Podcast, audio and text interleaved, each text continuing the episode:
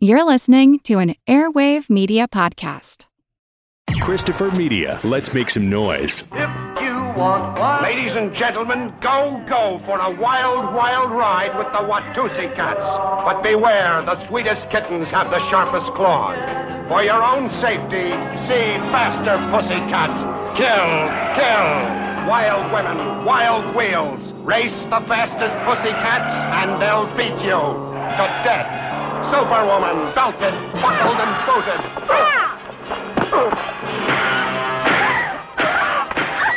You're wasting yourself on this kid and hanging us up for nothing. For nothing. It's got nothing to do with the money. She is the money. Jack and Jill. They make the mafia look like brownies. Hey, he's a big one, ain't he? Got mustard all the way to his ears. Yeah. 10% of your action be enough for anyone. Too much for one man to handle. And again, you never can tell. You girls a bunch of nudists, or you just uh, short of clothes? Right now, you're first on my list. And I always try to be top. You've only got one channel. And your channel's busy tuning in outside. You really should be AM and FM. So who do I get to take care of? The muscle man? You got two of everything. And some left over. You did want. You wanted big. Breast or thigh, darling? Why don't you take one of each, son? They uh, both look tender. He's got a big motor to feed. But give you heaps of My motor never runs out, baby. Oh, Sit down. That's right. You were too rough the last time. All right, here's how it works. Everybody's got to go. You name it, we've got it. Faster pussycat kills, kills, delivers tons more than the opposition. Unladylike karate chops, ungentlemanly haymakers, spirited gymnastics, corrective table etiquette, sandbox jousting, or a muscle-bound cat wrestling with a roaring sports car that's intent upon squashing him like a grape. Bizarre kidney and chassis-rattling chases, and for the first time on the screen, a hay-making, belly-busting, karate-chopping, judo-flipping fight to end them all. Superwoman against man. The prize, life itself. Slashing, tackling, gouging, hacking, clipping, belting, smashing, and blasting. Muscle to muscle, bone to bone. For an incredible evening's entertainment, a film so totally satisfying, see Russ Meyer's Faster Pussycat. Kill, kill. Ladies and gentlemen, welcome to the projection booth. I'm your host, Mike White. Joining me once again is Mr. Miguel Rodriguez. Welcome to violence. Also, along with us for this hellbound ride into the deep desert is Ms. Beth Accomando. Thank you. If you like to see beautiful girls breaking jaculatory type he men men's spines, then you're going to dig this episode on Russ Meyer's 1966 film Faster Pussycat Kill Kill. The film stars Tura Satana as Varla, Haji as Rosie, and Lori Williams as Billy, three go-go dancers, fast women who love fast cars. They go out racing in the desert where they'd accidentally on purpose kill a man and kidnap his girlfriend before finding out about a old miser and his two sons living in a remote shack with a fortune of cash stashed there. We're going to be getting into spoilers for this 50 year old film, which frankly should have a deluxe 50th anniversary release and would be playing theatrically around the world if there was any justice, but there's not. We know that now. So, Miguel, when was the first time you saw Faster Pussycat Kill Kill, and what did you think? Oh man, I'm gonna say this was like high school. I got to this one pretty late. In fact, I uh, I knew the band Faster Pussycat before I knew this film. But uh, one thing that struck me almost immediately was the opening go-go dance scene, which uh, was my I remember very clearly is my introduction to the beautiful marriage between kind of cult exploitation film uh, nerddom, which I was very much a part of, and the burlesque go-go movement of the '60s. Uh, you know, with you know, Bettie Page and, and a lot of her contemporaries, uh, where this was such a, a thing, and and I would start looking for other films that featured these elements to them, and and uh, and they are out there. But this is that first scene with the go-go dancing, and and just how sudden it appears on screen, I was blown away. I loved that. But the movie as a whole is, was just it, it's mind blowingly good. I love it. How about you, Beth? I can't remember exactly when I've seen it, but I ha- I have, I feel like Varla has been a part of my life for a long time. I love her. To me, she is what a feminist icon should be. I don't know why. But the thing about the film, and it's still rare today, is that these were women who were not passive. They were actively making decisions about the course of their lives. They were the catalyst in the film. They're not reactive to what's going on. They're bad and they're not making any excuses for it. And I love them. And Varla Tura Satana is brilliant. I mean, the, the, the her look, the black hair with the harsh bangs and that impressive cleavage that goes on forever. Mm-hmm. and she's just, she's awesome. And she does snap men over her knee and, you know, makes no apologies for that. To me, that's the kind of female characters I wanted to see. I didn't want to see, you know, the Doris Day's career woman types. I didn't want to see these kind of positive role models. I wanted to see these characters. That's why I also love film noir femme fatales. Is I want to see these women that are in charge and sometimes scaring the shit out of men, and I like that.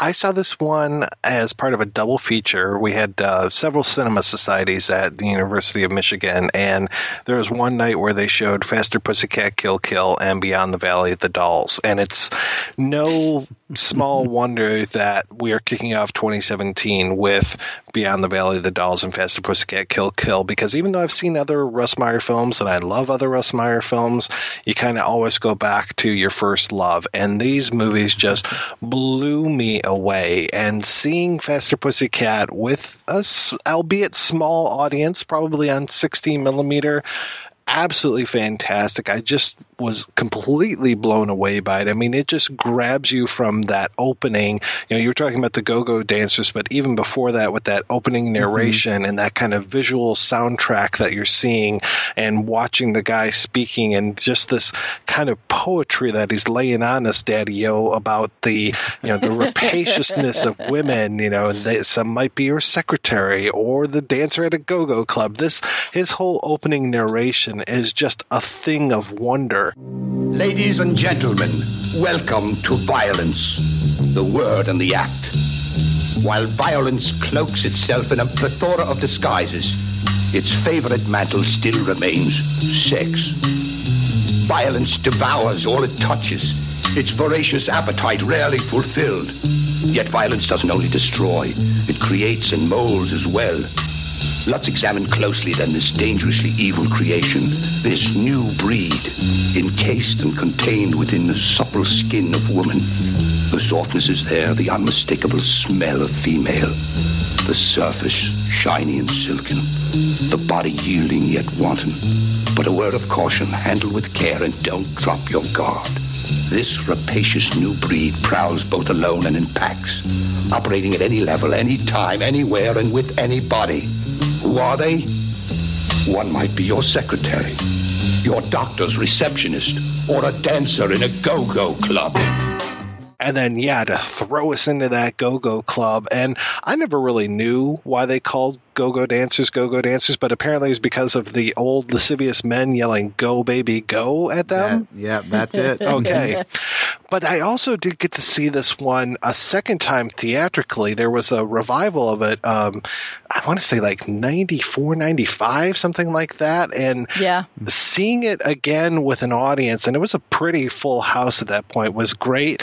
Seeing it in a post La Sexorcisto Devil Music Volume 1 world was even stranger because at this point, La Sexorcisto by White Zombie came out in 92, really kind of hit its stride in 93. So by seeing this in 94, 95, when Varla's laying out her lines in the film, I mean, people are roaring in the audience because we know all of these disparate lines from these white zombie films, from like Thunder Kiss 65 kind of thing. And so when she's like, Now let's move.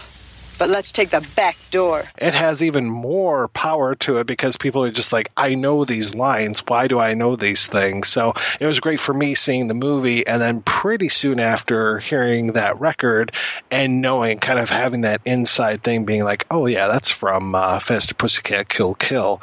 And we were fortunate enough to have a video store that I don't know how much the VHSs for these were. I want to say you'd pony up what 120 dollars for a VHS tape of, of some of these Russ Meyer films in the early 90s, and they did have a few of them, so I was able to see Faster Pussycat again um, in between there and expose it to my housemates and. I think they appreciated it. Maybe they appreciated it just for that cleavage that goes on for miles, but I think other people appreciated it for just this kind of crackerjack dialogue and the beauty that this film has. And that was the thing I couldn't get over was just how gorgeous this movie is. Yes. Yeah. It looks awesome. The black and white photography. I mean, that black and white photography is made for Tura Satana she looks so good in it because it's all about these harsh contrasts and it's breathtaking. Well, like, and not just Tura, but a lot of the characters are composed in their shots in ways that give them some kind of gravitas.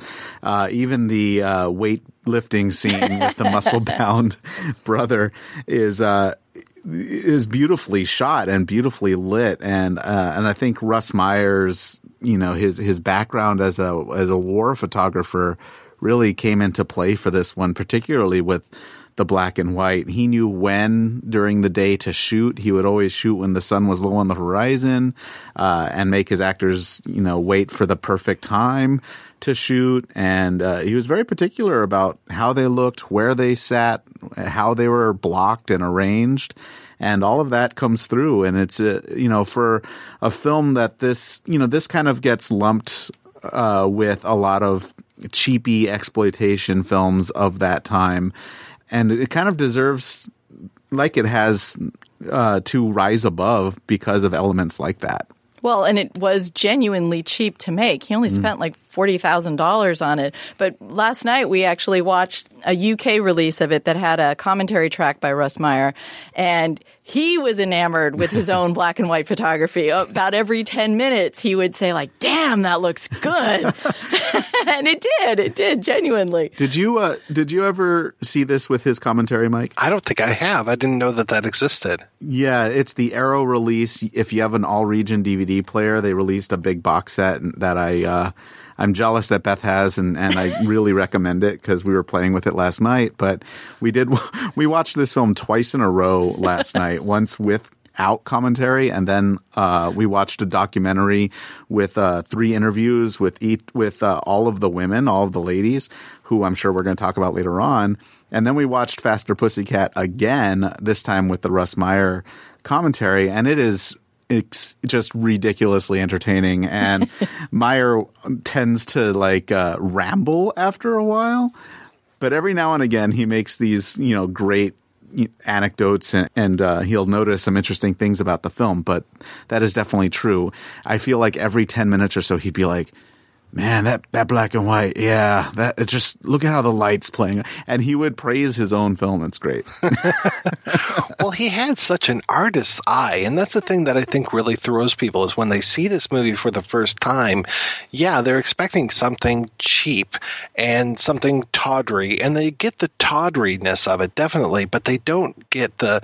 They're not going to walk in here thinking that this is an art film. You know, I know Joe Sarno has been called like the Ingmar Bergman of the the the the sleaze circuit, but this is up there. I mean, I think one of the uh, previews for a Russ Meyer film, he calls himself the rural Fellini, and I can definitely see that. You know, he does have such a a beautiful eye. I mean, just you know, th- to use the women's bodies to frame things. I mean, I always think of that that image of Varla and Rosie on either side of the screen mm-hmm. as uh, the vegetable is pushing up the old man in the wheelchair, and just the way that they're so perfect perfectly framed on screen in the way that the vegetable and the old man are right in between them. Just gorgeous stuff. I mean, I, I guess in that way that he could almost be the uh, the rural Kubrick in that case. well, he's technically a very capable artist, uh, and the thing that is just so fun for all of us fans of his work is he will construct his art around things that he sincerely loves, and that comes through. So, you know, for example, there's a uh, a shot of Billy walk in her tiny white shorts, walking toward the camera, and uh, I've always noticed this shot. And even when we saw it the first time, Beth and I both snickered at the ridiculous like crotch coming at us. But then when we see it with the Russ Meyer uh, um, commentary, he goes, "Yeah, and look at her crotch. It looks that's a great looking crotch in those little shorts." well, and then when she walks away from the camera, he admires her cheeks too. Yeah, and both Saying of like, them "Ah." are shot to display those things that he's showing affection for in this uh, commentary. So I can just picture him during the, uh, you know, putting together the shots and, and and setting up the camera, saying, "You know what? I really want to feature her crotch in this moment," and he does it perfectly. And it looks, I mean, it's both tawdry and kind of uh, oddly artistic, as you as you put. Well, the thing I like about this too is it is so much the art of the tease. You know, even though you see so much of the cleavage that's going on in this, that they are dressed and that it's more about the idea of how these women might look if they're naked, but they're so well dressed, even if it, it is small shorts and everything. But just that whole idea of this being more of a T show, this being 1966, this is not X rated, but you get that titillation. And I love that he is able to give us that throughout so much of this movie while he's telling us this incredible melodramatic story. Yeah, but I think also with Tura Satana, mm. It's more than a tease. It's also about intimidation. I mean, she's got this cleavage and it's this V that comes down like the point of a knife. and it's so formidable. like, I mean, she walks around like nobody can mess with her. I mean, none of the men, none of the none, the men in this film are just ridiculously ineffectual, and not e- you know, and none of the women either. So she's just this formidable figure, and in her case, I think her cleavage is beyond just like a tease. Like, wow, that's a really impressive looking woman, and she's gorgeous.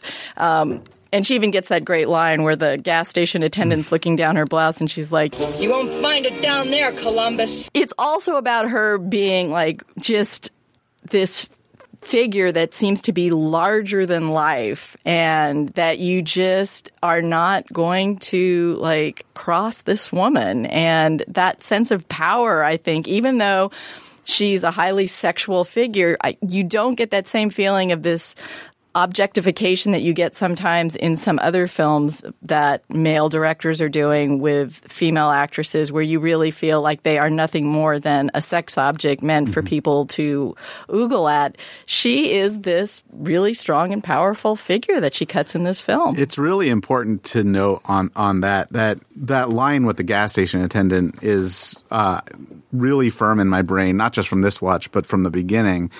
Whereas, especially when this film was made, but definitely it's still an attitude now that if a woman dresses provocatively, it's because she's trying to impress a man or impress someone else. But with Varla, she's clearly doing this for herself. Like this is she's doing what she wants to do because she likes it, and uh, and that moment where uh, where the she catches the gas station attendant staring down her her her top is, is just great because it it clearly defines that that uh, hey look you, know this is this is not for you this is for me. And Varla's not just in charge of all the men in the world, but very much in charge of the women as well. I love the when how she once they get out of the go-go club and they're doing their racing out in the desert, when they stop and Billy goes in for this kind of impromptu swim, that Varla's not going to you know chip a nail or anything. She's going to send uh, Rosie in to get her. You know, just like you do the dirty work. I'm just here to basically look good. You guys do. You know, you take care of this. I love that interaction that happens between the three women. It is it is wonderful to see the way that they go at it, and also you know just my own thing. I love Haji and her amazing intelligence Italian accent as well. That, that, that, did that sound like you know when you were growing up? Is that exactly how people spoke? it, it sounded like Chico. Chico Marx. Chico Marx. You know, I mean, that's the kind of level of realism that she captured with that. But it, yeah, that was perfectly fine because everything in the film is of a cartoonish level. So the fact that she had that accent was perfect. It fit right in. How long you going to let the cookie bro the showboat like that? Mike, I do want to ask you: Did you know that Varla and Haji are lovers in the film? I never picked up on that. I mean, I kind of. No, no, I, I wouldn't go have, back and rewatch it. Okay, it wouldn't have, you know. Um, I, I, know that Billy makes some references that kind of mm-hmm. uh, infer that, but I never really thought for sure that they were, you know, getting it on between the sheets. Yes, uh, that would be. You know, there's a scene where. Uh, where Varla is making out with Kirk and and uh, but Rosie, you know, kind of peeks on them and sees, and then she she has this scene of of torment where she's really upset about that. And there's some other suggestive scenes like where uh, Rosie would go up and light her cigarette, and they would kind of flirt with each other. And Russ Meyer kept a lot of this kind of obtuse uh, to the point where not even the actresses themselves knew that they were supposed to be lovers until after production was finished. and then he told them, and they were like, "Oh, well, we would have said some of these things a little bit differently." right. But you know, I think the fact that he didn't tell them, it came out anyway, and mm. it probably came out in a more kind of I don't want to use the word subtle to describe anything in a Russ Meyer film, but uh, it, it, came out in kind of a, a, more natural sort of way than if they were really kind of camping it up. But I mean, I think it's obvious from the beginning that there's some sort of electricity between the two of them. Talking about Varla some more, the one thing that always impresses me, even more than the cleavage, is the way that Tura Santana delivers those lines and the way she just basically spits out every single line that she has. She just every has line. this intensity to her where just everything is is. It's a karate chop. Oh God! Uh, with everything the, is a karate chop with the the audible hi-ya to it. You know, it's just. yeah, she is amazing. She talked about her audition for the part with Russ Meyer in the interview that was on this DVD. And she said that she went in and kind of her first delivery was the one that we see in the film. And then she offered Russ a kind of a softer one, a little sexier kind of uh, play on it. And he was like, no, the first one. That's what we want. And it is. It's this it's this I don't give a damn kind of delivery, which again, even for women today, actresses today, there are so few roles where you have actresses playing parts where they don't care at all about what any of the other characters say. In fact, Miss Sloane is one of the few films I've seen recently where you really have this kind of a ruthless female character who doesn't need to have a boyfriend. She does have to break down and cry once, though, unfortunately. But um, she's the smartest one in the room. She's the toughest one in the room.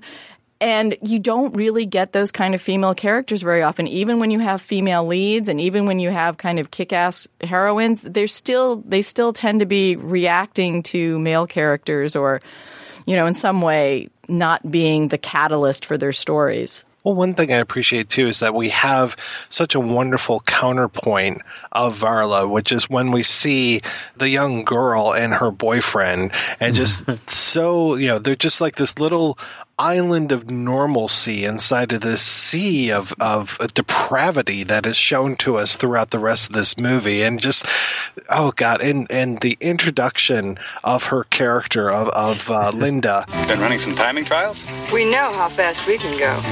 Could time that heap with an hourglass.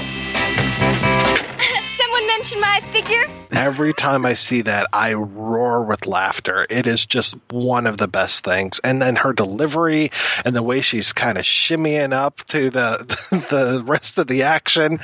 oh my God, she is wonderful. Well, it's nice that you bring her up as a counterpoint to Varla, which of course she is. Apparently, um, Tura Satana was so dedicated to this film that uh, that she would in real life kind of torment Susan Bernard, who who played Linda, uh, to actually make her fear her gen- genuinely. And so, if you listen to interviews with Susan Bernard, she talks about how, you know, everybody tells me that Tura is really nice when you meet her, but I didn't think so. and she described these women as towering over her and she was a little yeah she was definitely intimidated she was 16 yeah i heard that her mother had to be on set with her Ooh, and that that didn't make Tura Satana happy at all. She said she never had so many stoppages during scenes. Like my my daughter doesn't have enough lines. She's not being shot well enough. She did apparently eventually tell Russ uh, it's either the mom or me. Yeah, and we know we know who won that yeah. battle. Right. And we've got such a wonderful opening for all this stuff. We've talked about the the the narration, the go-go dancing scene, the uh, racing out in the, in the desert, the whole time trials, and then we get to the first of many murders in this film, which there, the, by the end, I mean, there are bodies everywhere. But to have this crazy fight go on between Varla and Linda's boyfriend, and really over nothing, but it just hmm. kind of sets the whole plot into motion, which is one of those beautiful things that I love about Russ Meyer films is that these things are just so melodramatic and it's basically it's she's almost like uh, Chekhov's uh, karate chop. You know, she's got the power and she's going to use it in here, and and we get to see her take this guy out, and just uh, oh my god, is it is wonderful to see her destroy this guy, this all American guy, and just is emblematic of what this movie stands for. Is just the way that just Mr. and Mrs. America are going to get completely fucked up by these girls. Well, that scene's also great because not only does she kick the crap out of him and eventually murder him with her bare hands, in a very gruesome manner, I might add. That that's still a kind of cringeworthy crack when it happens. but uh, she precedes that by, by making fun of masculinity in general. Like you know, if we think about like some of the icons of masculinity, Lancelot has to be at the top of the list. And right before the fight, he's running toward them and she's got the timer that she stole from Linda. And her line is, Let's just time Lancelot as he comes charging to the rescue. It's a great jab at that whole notion of masculinity and, and how she's about to just take it down. Well, and she also wants to take it down in part because it's, I think she objects to the fact that Linda is so subservient to this guy and it just annoys the heck out of her because it's like women shouldn't be in that subservient position in her from her point of view. And so anything that kind of supports that needs to be taken down. And she's making fun of not just his masculinity but also making fun of Linda for being stupid enough to you know let this guy run her life. It, it is definitely on purpose that this also was after Linda kind of scared that he was going to be mad at her for not taking the time trials. It's like, oh, he's going to be so mad at me. Yeah, I, I can definitely see that too. Yeah, they are just disgusted with her at how weak-willed she is when it comes to that. Well, and should we reveal what Russ Meyer called called that actor? He said the actor who was oh, playing yeah. the boyfriend. because like, and he looked, he has those buck teeth, and he looks like a Victorian mule. and I have no idea why Victorian.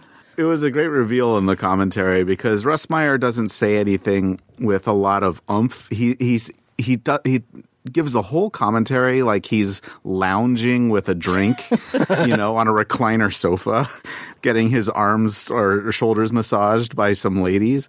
And he's like, oh, oh yeah, this guy's got, look at those buck teeth. He looks like a Victorian mule. it's just, it's the funniest thing. So he didn't have much much respect for him either. So and really the the bulk of the movie. You talked about the gas station scene with Mickey Fox as uh, Squirrel. Yes. Uh, the uh, gas The station great Mickey. Fox. Oh my God, he is terrific. Every time he shows up in a Russ Meyer film, it is just terrific. Um, his role in Mudhoney is great. Yeah, he uh, kind of sets things in motion by pointing out the old man and the vegetable and telling Varla about the money that they have out there. Now, apparently, the go-go dancing is not making her much bread, so she gets the idea in in her head that she's going to go for the long green and take this guy out, go out to the the farm. I don't think immediately murder is in her mind, but she definitely wants to get that money, and comes up with some pretty great things right off the bat. I mean, the way that they explain what, what Linda is doing there, uh, the, why she's tied up now, pretty pretty darn smart and. Really, the bulk of the movie takes place at this shack with this weird family dynamic happening on both sides of the gender line because you've got the three main women, you've got these three men who are living alone. It's almost like this perverted uh, Brady bunch that we have going on here. and then Linda kind of right in the middle as this picture of normalcy. Because I have to say, Kirk, the one son, seems like he's going to be the nice one. He seems like uh, I was almost reminded of like the um, Texas Chainsaw Massacre, where there's kind of the normal one and the other two are crazy. Well, Kirk is kind of the normal one. And then you've got the old man and the vegetable. And the old man, his dialogue is right up there with Varla's for me as far as the way that he spits out his lines and the way that he is just so angry at the world and some of his things that he gets to say about putting women in pants and now there's a Democrat in the White House. Just classic, classic lines. Oh man, he is the perfect like v- if you're going to call him villain, but I'll call him an antagonist to Varla because there's no real hero in this movie. but but he is the perfect perfect antagonist for her, antagonizing force for her because a he is the very definition of a misogynist. He literally despises women and goes out of his way to kidnap and kill them, as we later find out. Stuart Lancaster, who plays the old man, it's another example of these actors giving more than what is generally expected of a film like this. He sells it in every scene he's in. And uh, and he also in one of my favorite lines is in his introductory where he's complaining about Kirk. You know, you talk about Kirk being the nice guy. Kirk's also the uh, the smart one, the college kid. And uh, and there's a line where where the old man says, 50 bucks for three lousy books. There ain't a picture in one of them. You get a lot about both characters from a line like that. So it's hilarious, it's well delivered, and also it's character building. I mean, it's it's archetype building, but it's still really fun and and and it holds a lot of I like it. It holds a lot of water. I want to talk about that dinner scene because I think the dinner scene is really kind of the heart of the movie here, where you get to see so many of these interactions between these characters playing out, and it almost kind of puts the movie into yet another new direction where it's like, okay, we're reforming our alliances here, and we're going to kind of spin off from from that moment where we have now Varla decides, okay, Kirk's the one that I'm going to seduce, and we're going to kind of throw the girl to the wolves, as it were, uh, and just the way that the characters interact, the way that Billy is getting drunk, I just there's so many great things happening at this dinner scene. I mean, the dinner scene is almost a masterclass of filmmaking in and of itself, just because it is you can watch that and get so many things out of it, and it really, to me anyway, the, it feels like the heart of the film. Well, and also you're taking this very American middle class thing. You know, everybody sits down at the dinner table. We say grace. This is where we have the family together and it's perverting the whole thing. And it's great. It's, it, it's, it's twisting that American notion of what family is, just in the same way that Varla making fun of Lancelot uh, and and his girlfriend is twisting that whole notion of male female relationships at that time. So it it's great for that. It's like you know tearing down the white picket fence. And you also get to see every character kind of show the best of themselves, where the old man is actually trying to speak somewhat amicably in a way to, to Varla talking about you know her appetites. And uh, and poor uh, the boy, the the vegetable, the uh, the you know the muscle man is just he's ignoring everything and just trying to eat as much chicken as he can. I'm so reminded of, um, and I know that this one comes later, but it feels like this scene is so much a precursor to the dinner scene of Rocky Horror Picture Show, where the vegetable is Rocky, and you know the old man is is uh, either the old man is is uh, Frank-N-Furter or Varla is. I'm not really sure, but even those kind of you know laugh lines like that's a very tender subject, Doctor Scott. You know those kind of things. you know, it just feels like uh, maybe Richard O'Brien was a little uh, inspired by this dinner scene. I would not be surprised in any way, shape, or form. Well, by the time Rocky got made, Faster Pussycat w- uh, was uh, a more well known film. It, it, wasn't hugely well known when it first, first came out in '66. So, yeah, I, I, I, can definitely see that. One thing that always happens with this movie is it's got one of the funniest titles ever. Just because who is going to name a movie Faster Pussycat Kill Kill? Just so wonderful, and it just stands out so much. I mean, other other Meyer films, yeah, pretty good, but when you get into things like Up and those kind of things, but you know, Beneath the Valley, the Ultra Vixens, pretty damn good title. But Faster Pussycat Kill Kill might be his best title. I think it is, and, and punctuation too. It's not just the title, but it's faster, pussycat, kill, ellipses, kill. Isn't it double exclamation point? no, it's just one exclamation. Well, each kill has its own exclamation yeah, point. So, so, yeah, you kind of get two. get, once is not enough. But the ellipses, though, the ellipses is what I just adore. Because I just always want to, when I read it, I want to say faster, pussycat, kill, kill. Which is just, I love it. I love how concerned the film is with revealing the old man's backstory and just how mm. we're constantly getting little glimmers of this. I mean, you mentioned the whole thing about him kind of capturing women and, and keeping them. And yeah, that's one part of it. And then finding out about the train, like when the train mm-hmm. is introduced kind of out of nowhere, it's like, where did this train come from? is it actually here? You know, it feels like it's kind of like some stock footage from someplace else. But, and then to know that the train is is is uh, you know sets off the old man, and then eventually finding out why that is. I mean, just wonderful things as we go through here, and in any other movie, the whole idea of Linda escaping not once but twice would be like, oh, for God's sakes, really? We just went through this. It's almost like you know trying to capture that alien in Alien Three and throw him in the in the ironworks. It's like, oh, okay, it didn't work the first time. Are we going to do this? Yeah, oh God, we're going to do this again. But with this, it's like, okay, yeah, she just keeps escaping, and it kind of just lays on more of the melodrama as it goes on, and kind of again respins where the alliance alliances lay and who's going to be working with who. You know, the the way that eventually Linda kind of you know manages to to almost turn Kirk around because we've had a few scenes of her with Kirk, and then the way that he gets to see his father and the vegetable interacting with Linda. You know, kind of puts his mind into a different space. So I love that even though it could be a trite thing of her constantly escaping, it's handled very well and it doesn't become that.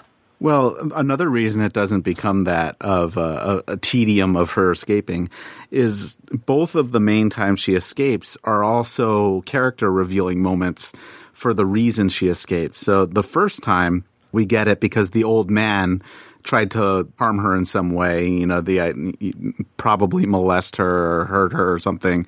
She runs away from him because of that. It, it takes a strong kind of catalytic moment for her to finally try to hoof it through the desert, you know, and in her and, bikini. In her bikini, yeah. um, and uh, the second moment is really interesting too. It's it's directly after dinner. Everybody kind of goes their own way because Varla and Haji want to find this money, um, but uh, Billy is getting wasted and passes out. And w- what's really important there is Billy at this point is drifting farther and farther away from her trio. And that's her getting drunk and passing out is really her deciding that she's going to leave them. She's going to say, uh, you know, caution to the wind. I don't care if the cops get me. I'm not going to be part of this group anymore. And, uh, and so we get the Billy moment from the second escape.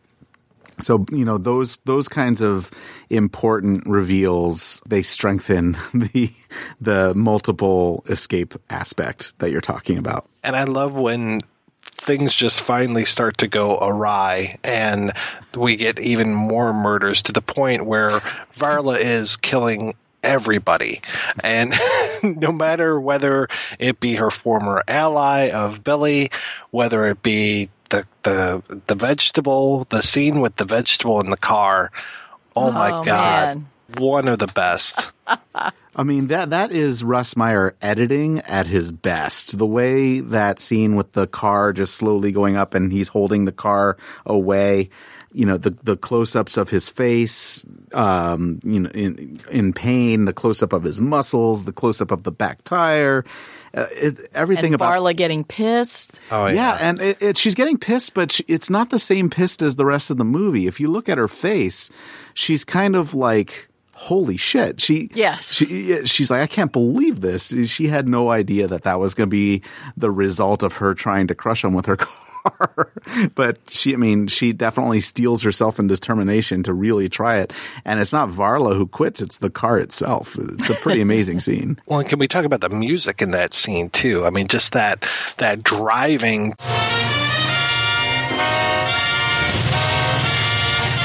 As she's revving that car and pushing and pushing and pushing, just it really builds it up well. I mean, we of course we've got one of the greatest theme songs of all time in this Oh, film, yeah.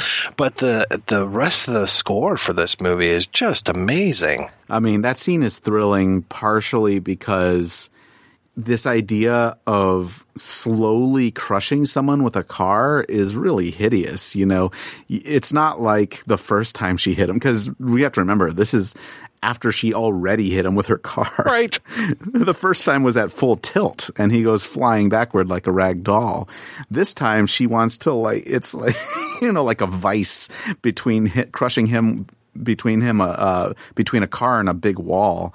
And, you know, if the car wins, it's going to be a really gruesome death. the fight that she has then with Kirk, I mean, just that drag out, throw down, and with the claw thing that she's got going on, because we've seen her, we know what those hands can do, we know what lethal weapons she has.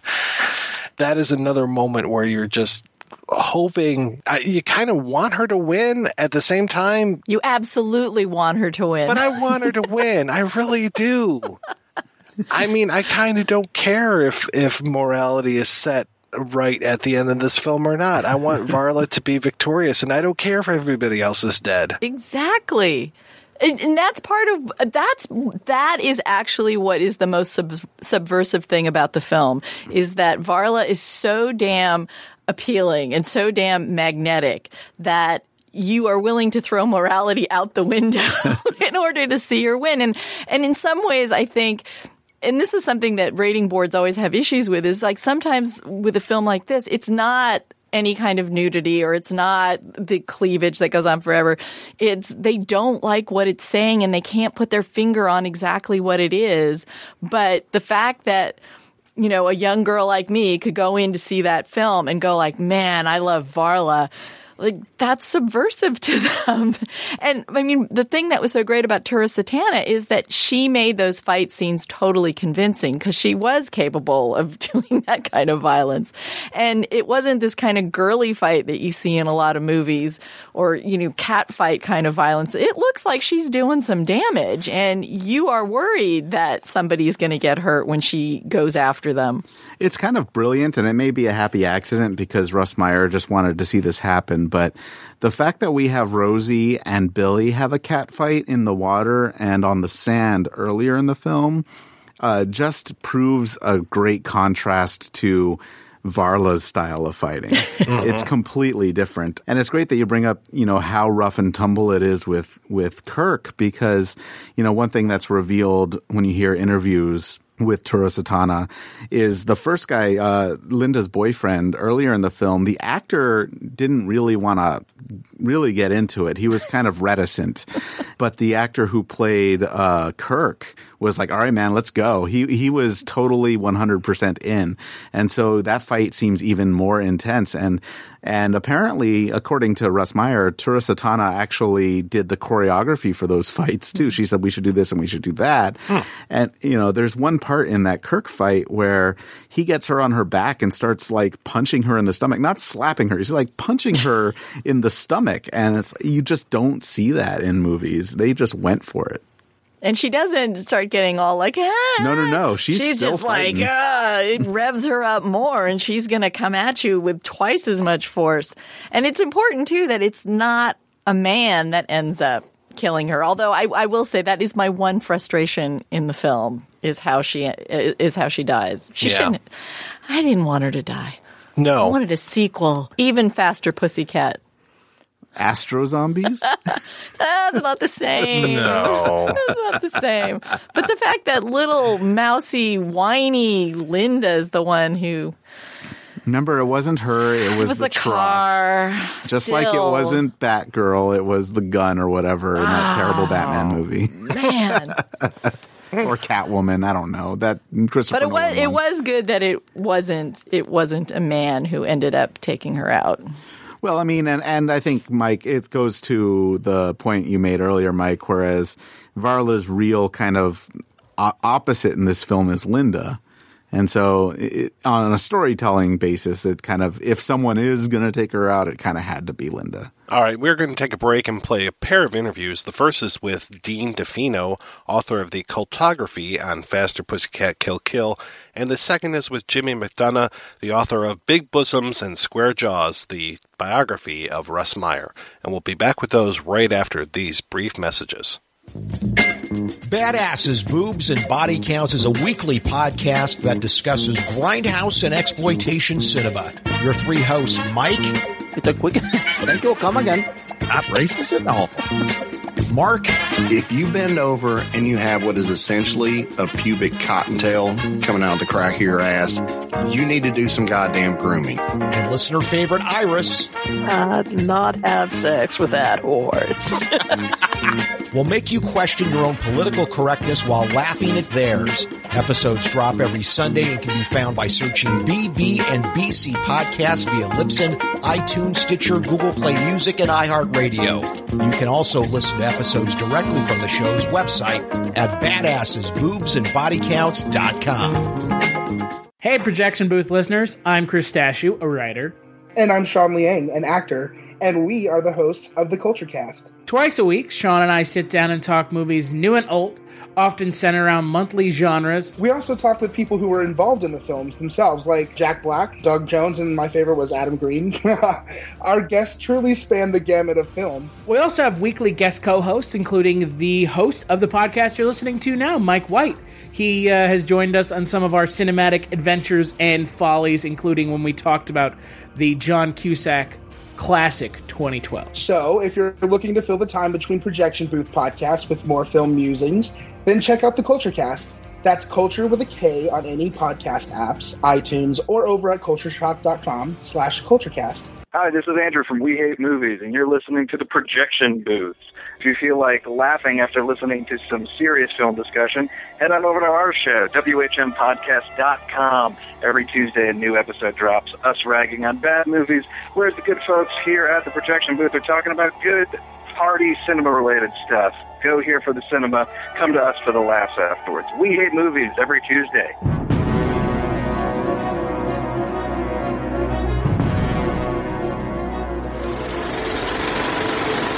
My name is Dean DeFino. I'm a professor of English at Iona College, where I also chair the English department and I direct the film studies program. And how long have you been doing that? I have been at Iona. This is my 17th year. I've been directing the film program for 15, and I've been the chair for less than a year. How did you come to write a cultography of Faster Pussycat Kill Kill? Well, actually, uh, I was browsing through the Wallflower site. They have some really cool stuff on there, and I recognized the names of the editors of the series. that had just started up, as a matter of fact, who'd done some really excellent work on cult cinema, and I pitched the idea directly to them. And why Faster Pussycat out of all the movies in in the world? Yeah, uh, that's a good question. You know, there are.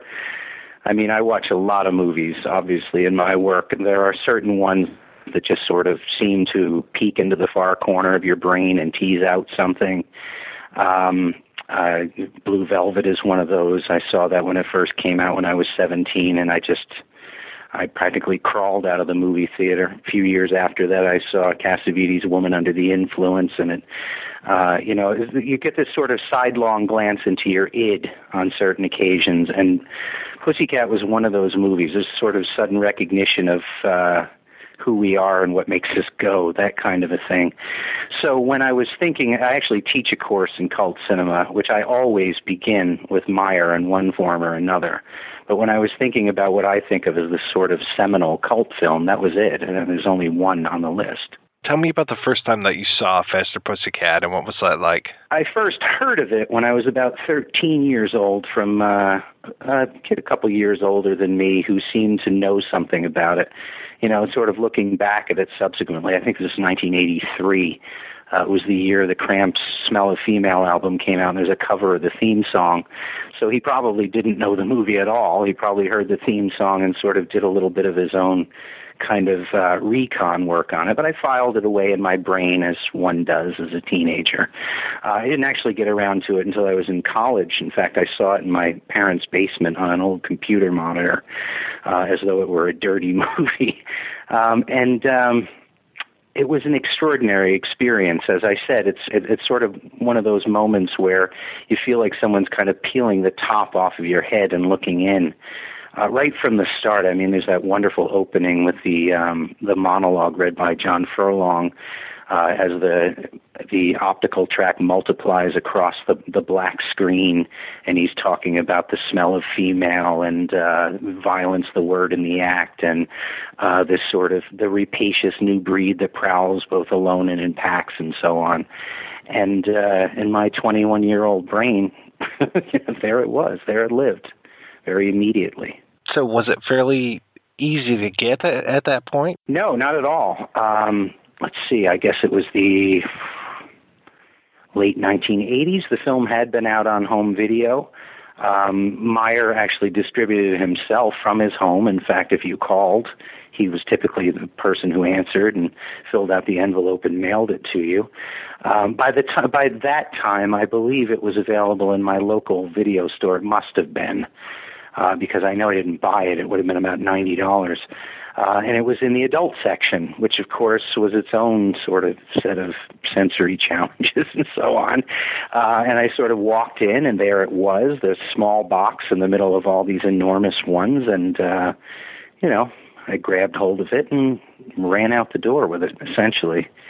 So yes, I, I suppose you could say it was difficult to get in the sense that culture used to be something that you had to step over a few lines to reach, depending on how obscure it was from the mainstream. Now everything seems to be largely available. I think that's an illusion, but we, we sort of think that things are largely available to us. But at the time, it took a little bit of wherewithal and a desire to find it. If I hadn't desired to, I never would have. So strange to me that it was in the adult section. Yeah.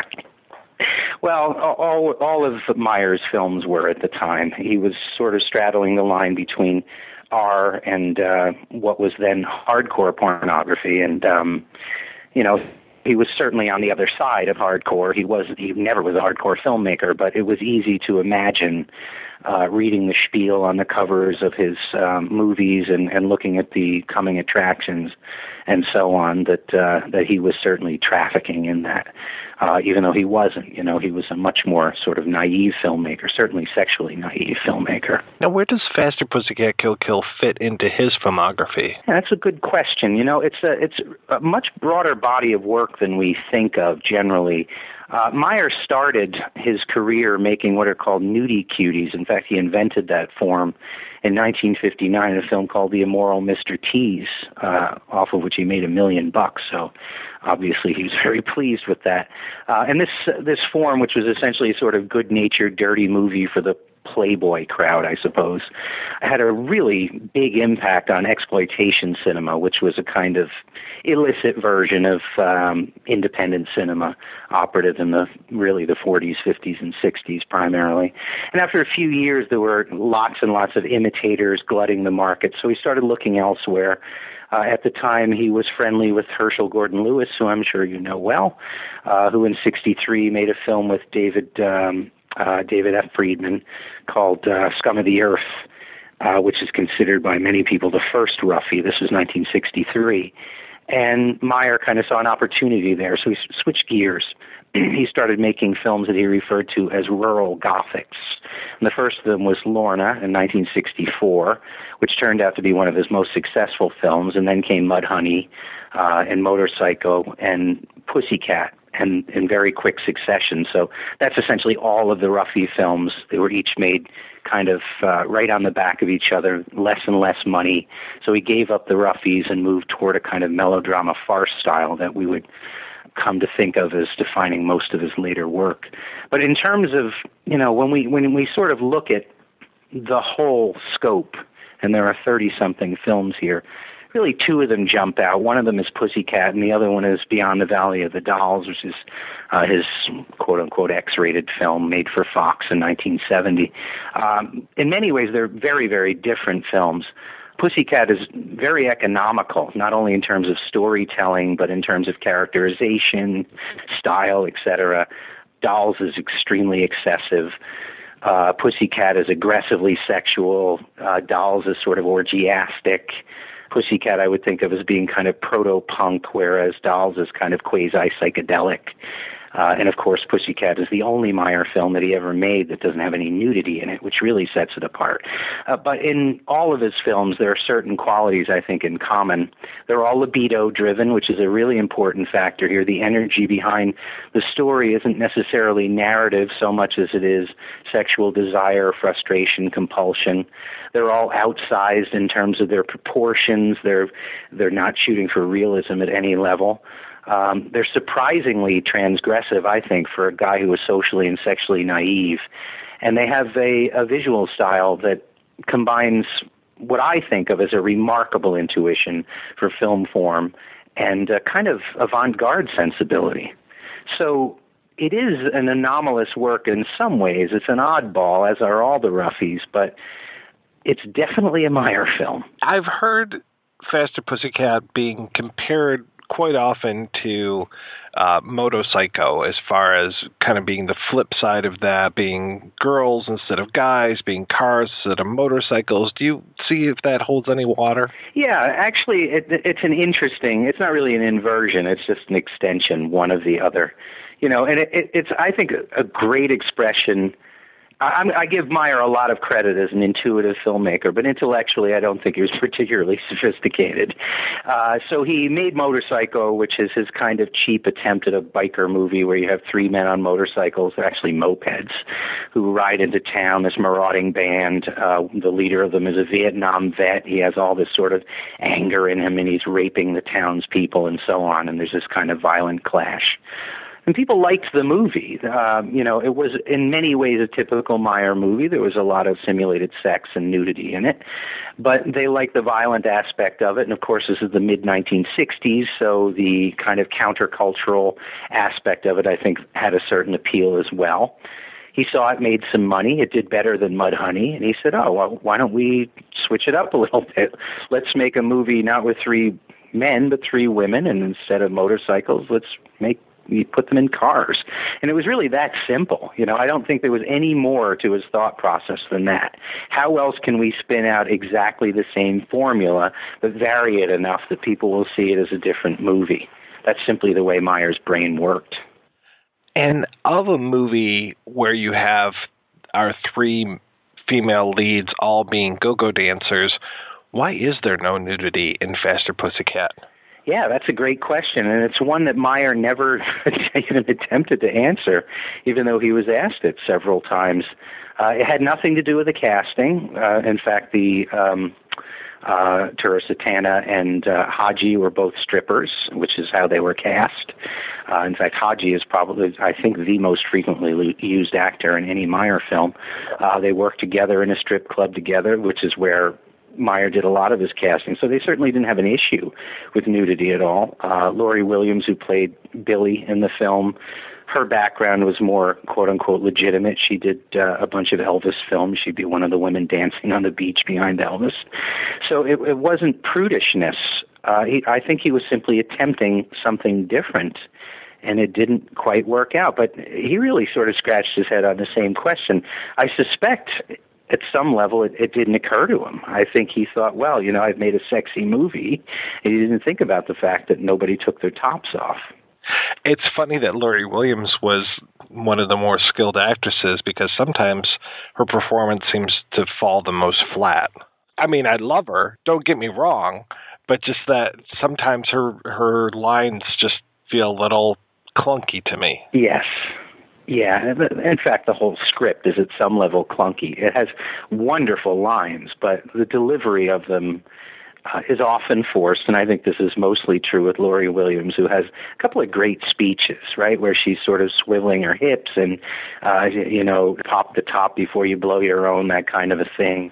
There's that long exchange between her and the old man at the at the dinner table, where she talks about how she's old enough for drinking and for having sex and for voting, and you know, or not voting. I forget what the other thing is, but for whatever reason, she says, "Look, you know, your son's clearly not interested.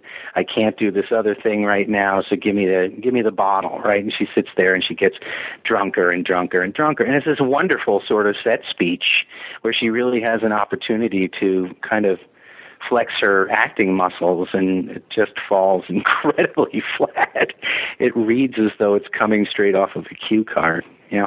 And I have to say, talk about great lines. I mean, the first time I really knew that this movie was just going to hit me over the head with its greatness was uh, uh, Sue Bernard uh, when she gets out of the car and right. says, "Did somebody mention my figure?" Right. Could time that heap with an hourglass. Yeah. in fact, this actually has my favorite line of all time in it, which is when Varla strategically makes Rosie drive the Porsche uh, at the end of the film to run over the old man in his wheelchair, and she says, "Drive and don't miss." I mean, there's just not a better line in American cinema than that. So, when you were uh, investigating this, what did you find out about it? Like, did you find out more about Jackie Moran, the uh, the writer? Yeah, I mean, the story on uh, Jackie Moran is you know pretty well known. He was a child actor who kind of fell on the skids. He's a good friend of uh, Meyers, and he look. Most of Meyers' work is identified, even though he didn't script many of his films, with Roger Ebert, right? That sort of '70s style. But I think Moran had a much greater impact on Meyer than Ebert did.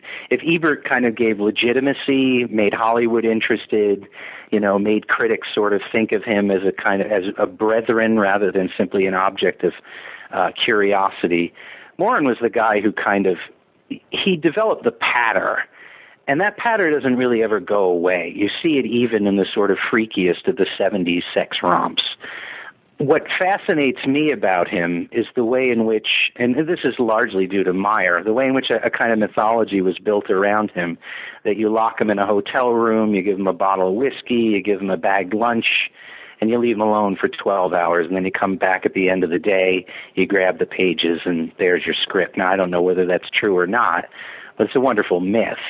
To me it's sort of right along there with the um, you know the writing of the Casablanca script right up to the last minute, you know, where the twin brothers and what's his name, uh, Koch, the third uh, screenwriter, sort of giving them, feeding feeding the actors lines practically in front of the camera.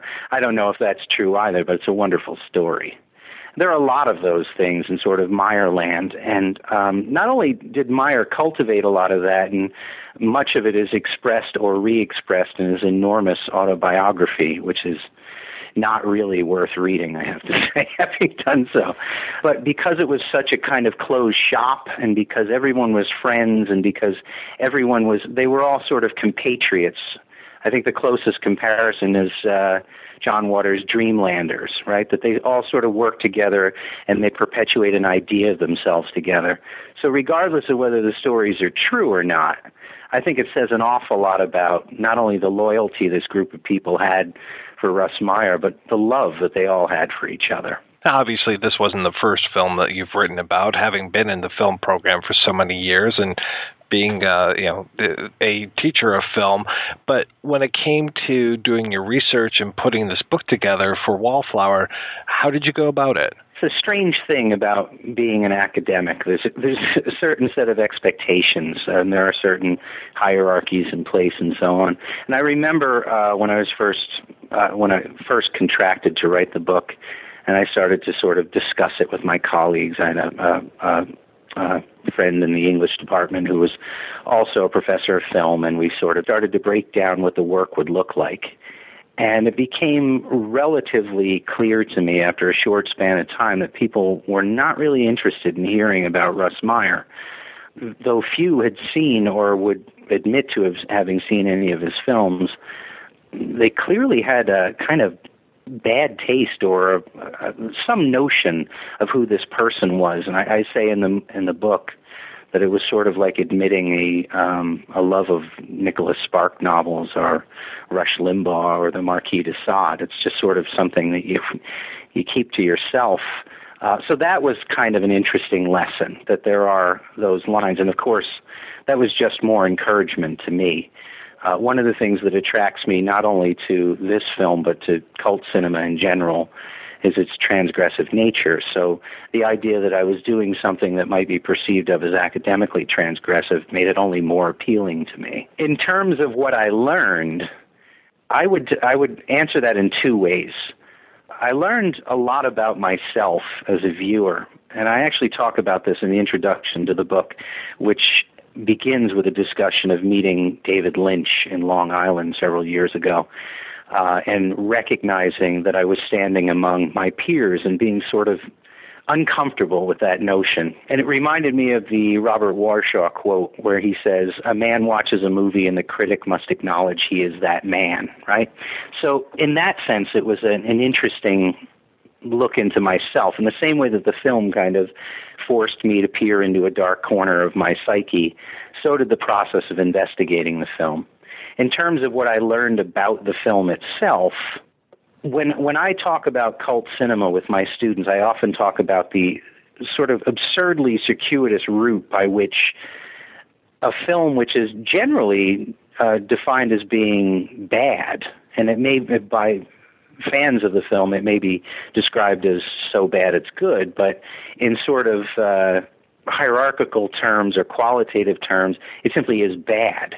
The very fact that it is able to sort of break at this point and you know somehow or other find its way to an audience and then that audience is able to unify around it and through that unification there's a sort of ritual sublimation and through that ritual sublimation there is a perpetuation of the mythology of the film or the cult of the film to me, that's the sort of fascinating part of the story. How does this thing that Meyer really he sort of disavowed himself of the film. He just saw it as a failure. It was the first and only film that he ever made that didn't make any money in its first release. So he just saw it as a thing to forget about. And yet somehow or other it percolated its way up through the sort of I don't know, the pop cultural psyche in through the 70s where a lot of his other work was being embraced and somehow or other this was still at a kind of subliminal level through into the early 80s where uh, punk culture to a certain extent embraced the film et cetera et cetera and then in the 90s it was embraced by um, various critical schools the feminists in particular through B. Ruby Rich not only feminists but also queer studies through B. Ruby Rich and somehow or other found its way right and here it is is. It still survives. Here we are still talking about it. That was the fascinating part of it to me, to learn how it did that. And of course, no film does it the same way as any other, but they all get there. And there's something sort of, uh, you know, I don't want to say miraculous, but that sounds absurd. There's something ridiculous about it, but also beautiful. Well, teaching a course on cult cinema, I mean, one of the biggest things for me is really how how do you, and I do mean you, not just the general you, but how do you define cult cinema? Well, yeah, there are a number of criteria, I think. The two that are most important to me a cult film needs at some level to be transgressive. Uh, it can be iconoclastic, it can be revolutionary, it can be the voice of an angry person, it can be a gigantic mess. But in one way or another, it needs to sort of transgress normative values. Otherwise, there's no way we can sort of attach ourselves to it in a in a kind of um, socially divorced way, which is really what a cult is, right? A cult is not like a religion or like a formally recognized organization. There's something outlying about it. So if the text isn't transgressive, then it doesn't work that way. Now, sometimes it's an unintentional transgressiveness. So there's a cult audience for Back to the Future, but there's also a mainstream audience for it. There's a cult audience for Titanic, but there's also an enormous mainstream audience for it. Uh, so part of it is simply an attitude that we take toward it, that we see it operating in a transgressive way, which leads to the second part that's absolutely essential to me. I think a cult film has to produce a kind of ritual sublimation. I think it has to offer us an opportunity for a kind of release where it stands in for something else, uh, something akin to catharsis, but I don't think identical with that because catharsis moves us in the direction of knowledge and release and so on. And I think cult is much more escapist. So the, it's it's ritual as a opposed to a kind of purgative action. And of course, in that ritual is that community connection. It can't be a cult film if there isn't a community around it. There has to be a cult. Yeah, it's interesting. As you're talking about cult films, and I'm thinking about probably one of the most famous cult films, which is Rocky Horror Picture Show, and just the way that things are put back into well kind of a balance at the end that that Frank is defeated at the end and that the lives of Brad and Janet are basically ruined. You know, you don't know what necessarily happens to them unless you want to believe shock treatment. But when I think about Faster Pussycat Kill Kill, yes, it is a very subversive film, but at the same time, Varl is killed. So many other people are killed, and really the balance has swung back, and evil has been defeated at the end of the film, which isn't necessarily subversive, but the way that the story is told really does embrace that. I, I'm going to disagree, I think. Um, and actually, I'm glad you bring up Rocky Horror because it's a movie I really dislike. Therefore, makes it a wonderful example of cult because in order to sort of think it through, I think you also need to be able to stand outside of it and say, well, others draw a lot from this and I don't, so I must be missing something or I must kind of uh, put a new frame around it and I, I genuinely think of Pussycat as putting a new frame around exactly what you're talking about. So in the book, for example, I discuss um, the sort of traditional role of the femme fatale, which, um, you know, Varla seems to play that role, that she is this, often with the femme fatale, the origins of the, the sort of what becomes the predatory nature aren't clearly defined. We don't exactly know where all of Varla's rage and nihilism and aggressiveness come from, but they come from somewhere and they are dispensed with, I suppose, is one way of putting it at the end of the story. But where I think it really becomes subversive is how that's done, right?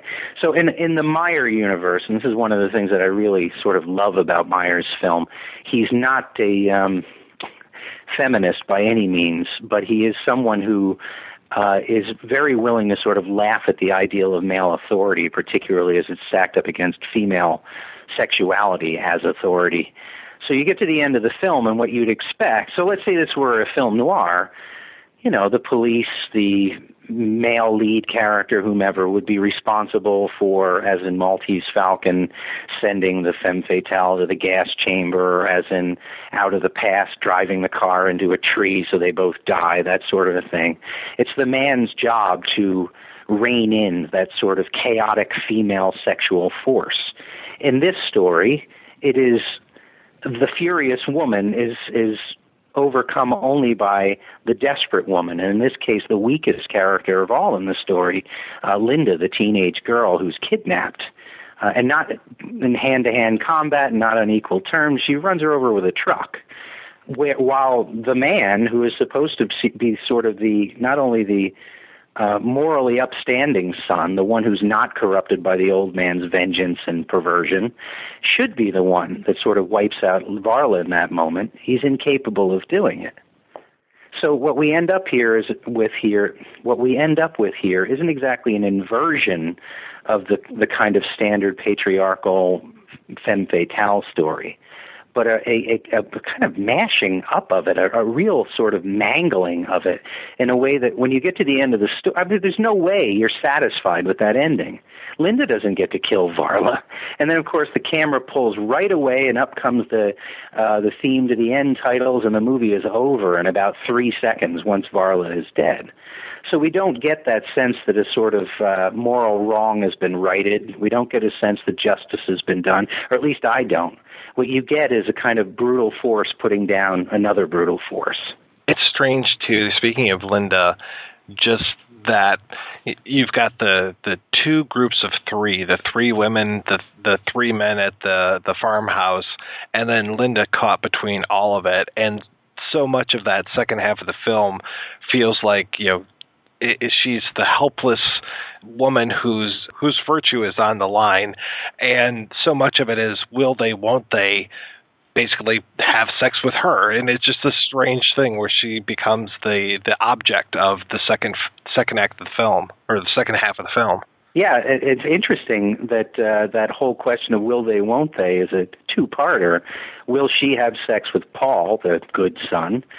Will these bisexual go-go girls rape her in some way? And in the Meyer universe, bisexuality and homosexuality are so ill understood because Meyer couldn't get his head around them that we don't quite know what that would look like. But there's always that sort of menace of sexual violence against her, which is why the first time we see her, not only is she talking about her own sexuality, right? That someone mentioned my figure, my hourglass figure? She's in a bikini in the middle of the desert.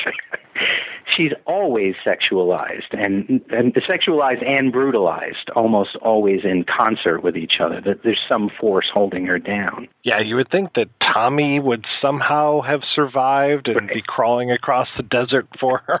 But that's typical meyer. It, he not only sort of um i don't know brutally undercuts male authority his men tend to be impotent fops and the, the women are aggressive there's a fantasy element to that, by the way, which I talk about in the book in relation to the, the satyr mythology, much more so than the femme fatale. There's this kind of notion of that these women are sort of like wood nymphs or they're like the Bacchae who are engaged in this orgiastic ritual, and the men who are driven by libido but too shy to sort of step over the edge of the, the, the line between the wilderness and the field, that sort of a thing, or are willing to step from the floor of the go-go club to the stage to where the women are sort of flailing in front of them. They're also drawing an enormous amount of libidinal pleasure from standing at the edge. Um, so by making them weak, you're also playing into a kind of sexual fantasy, a fantasy of domination, which is one that anyone that knows anything about Russ Meyer's biography knows that it's something that was very much, uh, you know, at the at the heart of him or at the heart of his sexual identity in any case. So there's a kind of I hesitate to say a positive quality, but there is a way in which that is embraced as a perfectly reasonable sexual choice to to not attempt to dominate but to enjoy being dominated which in a uh, independent film an exploitation film in the mid 1960s is a pretty revolutionary idea. You said that you always expose your students to a Meyer film when you start off. What's the other film or films that you would show them? Well I tend to stick within the mid 60s so I've shown Lorna which is a tricky one because it's a you know, there's a kind of rape fantasy at the center of it. Um, we've looked at Mudhoney as well, which has kind of roots in American literature and and this one. So it's usually one of those three films. I always sort of bandy about the idea of doing uh, Valley of the Dolls, but I haven't yet done it because I think it would require an enormous amount of scaffolding, and I don't know that I have the energy to build that scaffold. Yeah, I speaking of Mudhoney, I was very glad to see uh, Michael Finn show up in uh, Faster Pussycat. He's yeah. always a treat. Yeah. it should be in every film ever made. I think he gets these wonderful moments too. There, there must have been an extraordinary amount of friendship between the two of them because uh, he gets great lines. They're, they they appear to be sort of throwaways, but when you sort of look reflexively back at them, they they become much more significant. He also reminds me of like a more unhinged John Astin. yeah,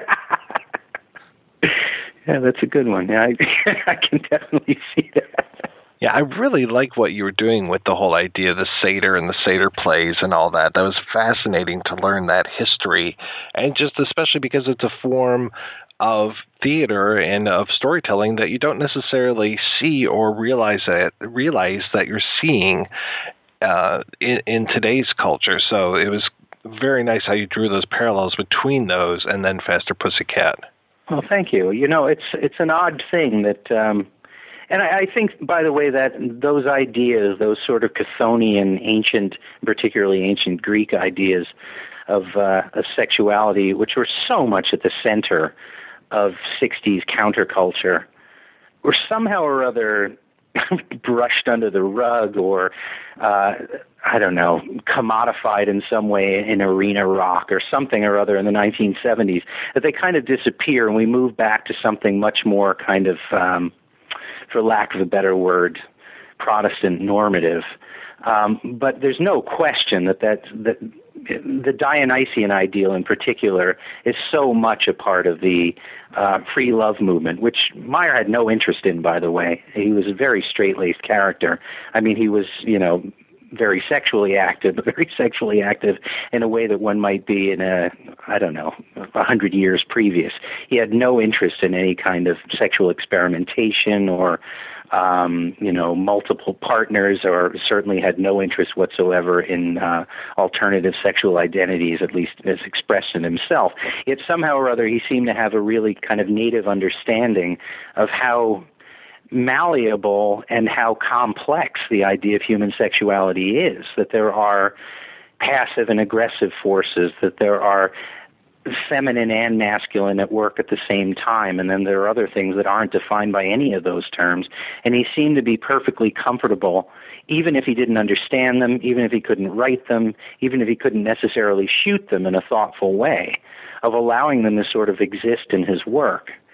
Um, it's one of the reasons why, you know, I don't know that we talk about Meyer enough these days, particularly given the, the contemporary interest in trans identity and, and the, the notion that sexual identity is something in a state of flux or can be perceived of as something in a state of flux.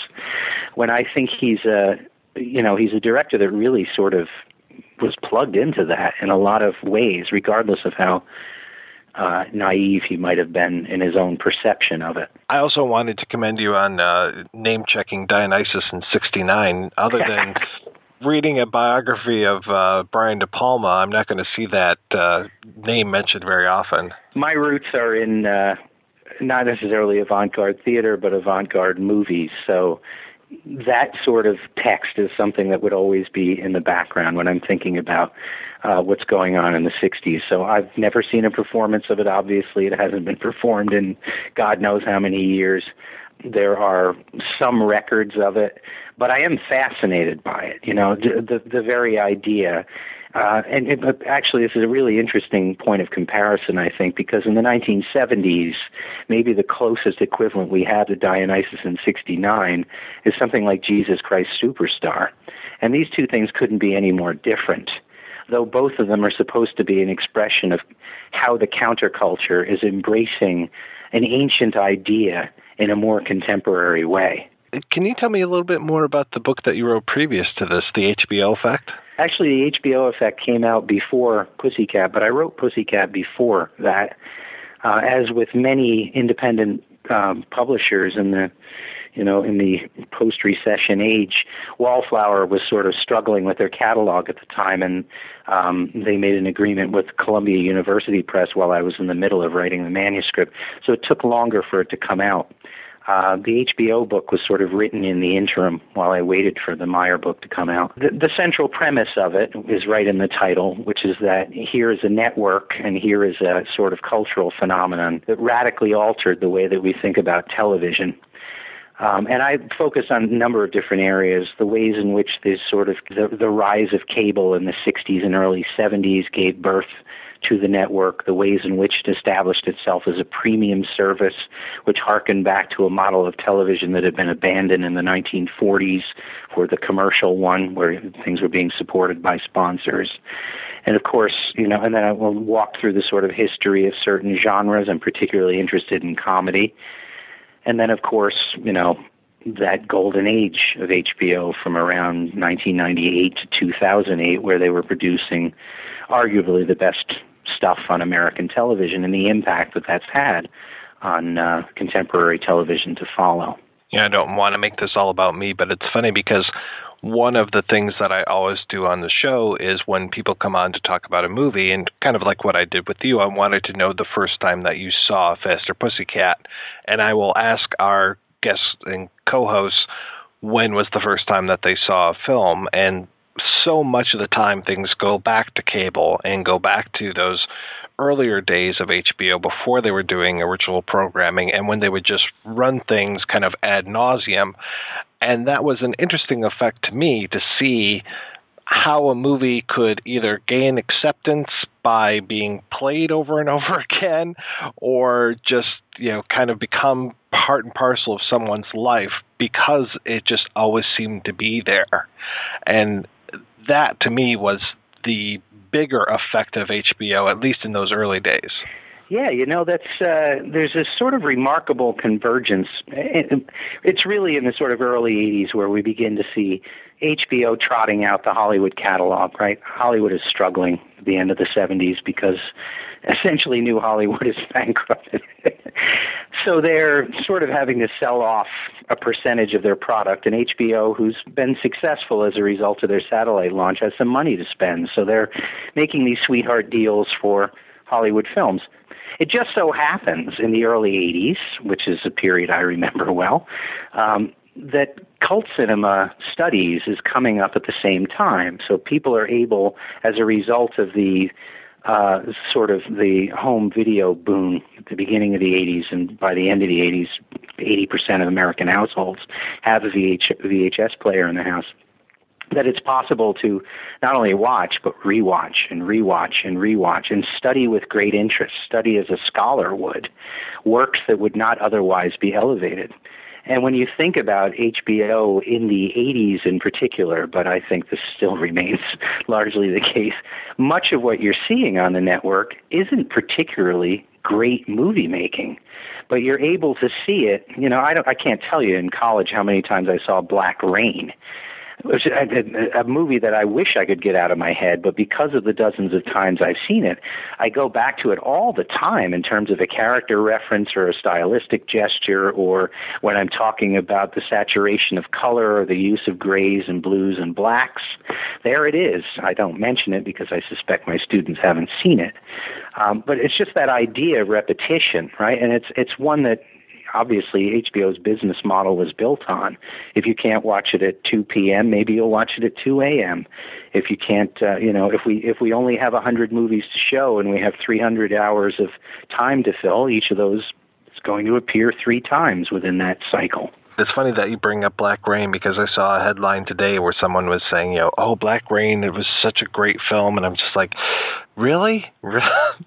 now it's time to reevaluate Black Rain as a great film? whoever this was didn't see it enough. they needed to see it another 10 times to realize that very much like that jingle you can't get out of your head, right?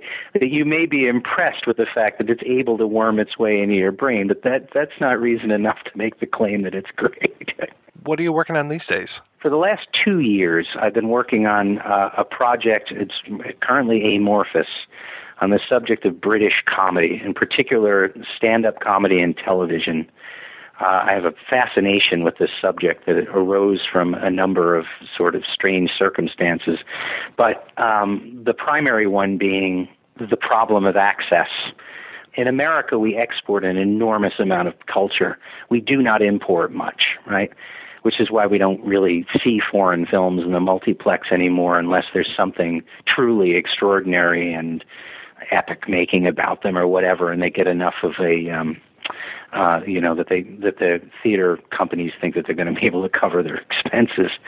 British comedy we don't get much of. We either get the sort of PBS, BBC America version, which is a very very narrow uh, sort of shard, uh, or we go looking for it ourselves.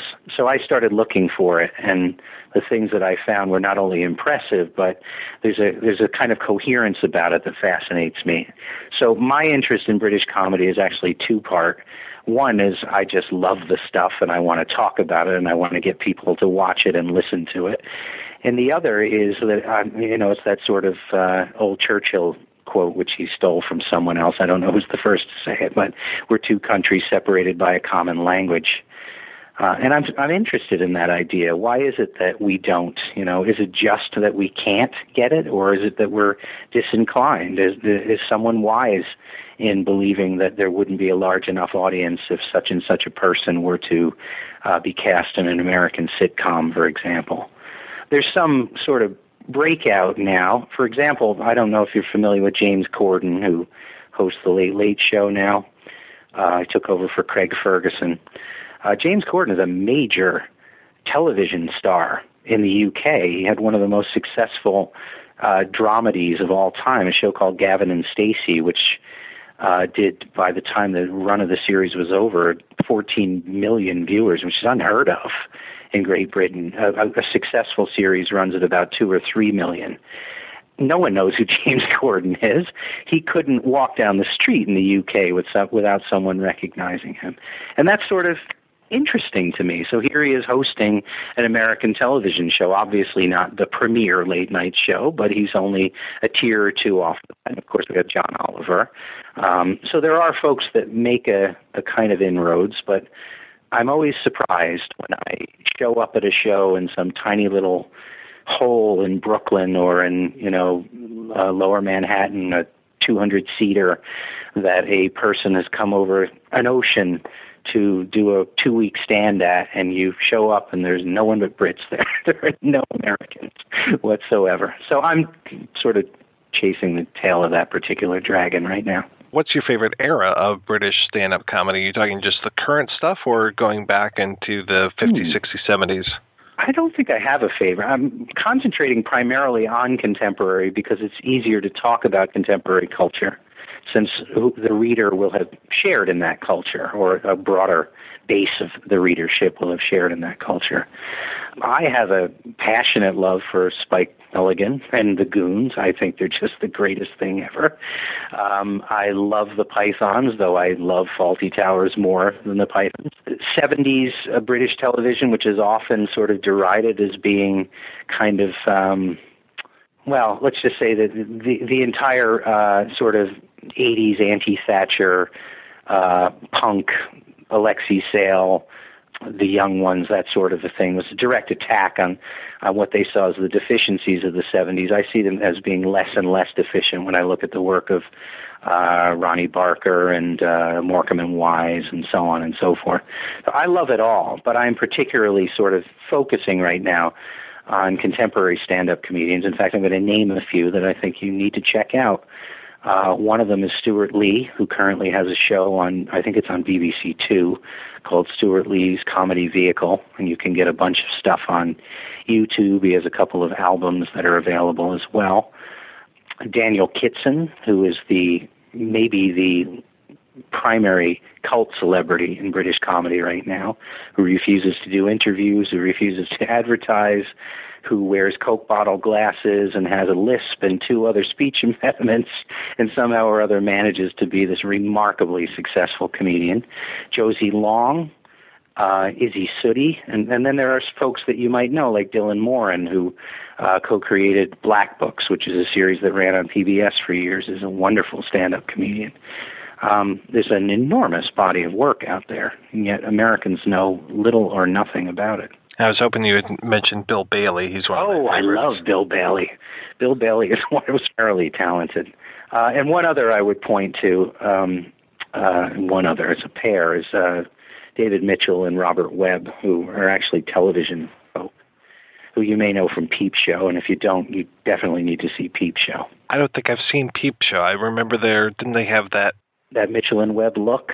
Yes, Yeah. yes. hmm which was their skit show. Peep Show is a sitcom, which is currently streaming on uh, Netflix and is magnificent. Another one, if you're looking, is Limmy's show, but you have to watch it with um, subtitles because he has an extremely heavy Scottish accent. Limmy is uh, magnificent. Yeah, I I tend to watch everything with subtitles on just in case for some reason. It, it's one of my things, and and it's always interesting to see when they have changed lines or changed music cues, and the the captions don't have the updates to it. Right. I I don't know. It's just one of those geeky things that I like to do. No, I'm I'm right there with you. We sort of started because we had small children and had to turn the sound down, but now I I'm obsessed with subtitling everything that I watch because I want to part of it is I'm losing my hearing at my age, but another part of it I want to see first of all the nuances I'm missing and second of all the difference there's there are semiotic differences in the way the text is being rendered visually and verbally that I think are sometimes fascinating. Yes, yes. Oh, good. I'm glad I'm not the only nerd when it comes to captioning. Absolutely not. Absolutely. to me, that's much more interesting than a DVD commentary. I'm much more interested in the subtitles. Well, thank you so much for your time tonight. This has been a real pleasure talking with you. Oh, it's been a pleasure for me as well. I hope there's some useful material here.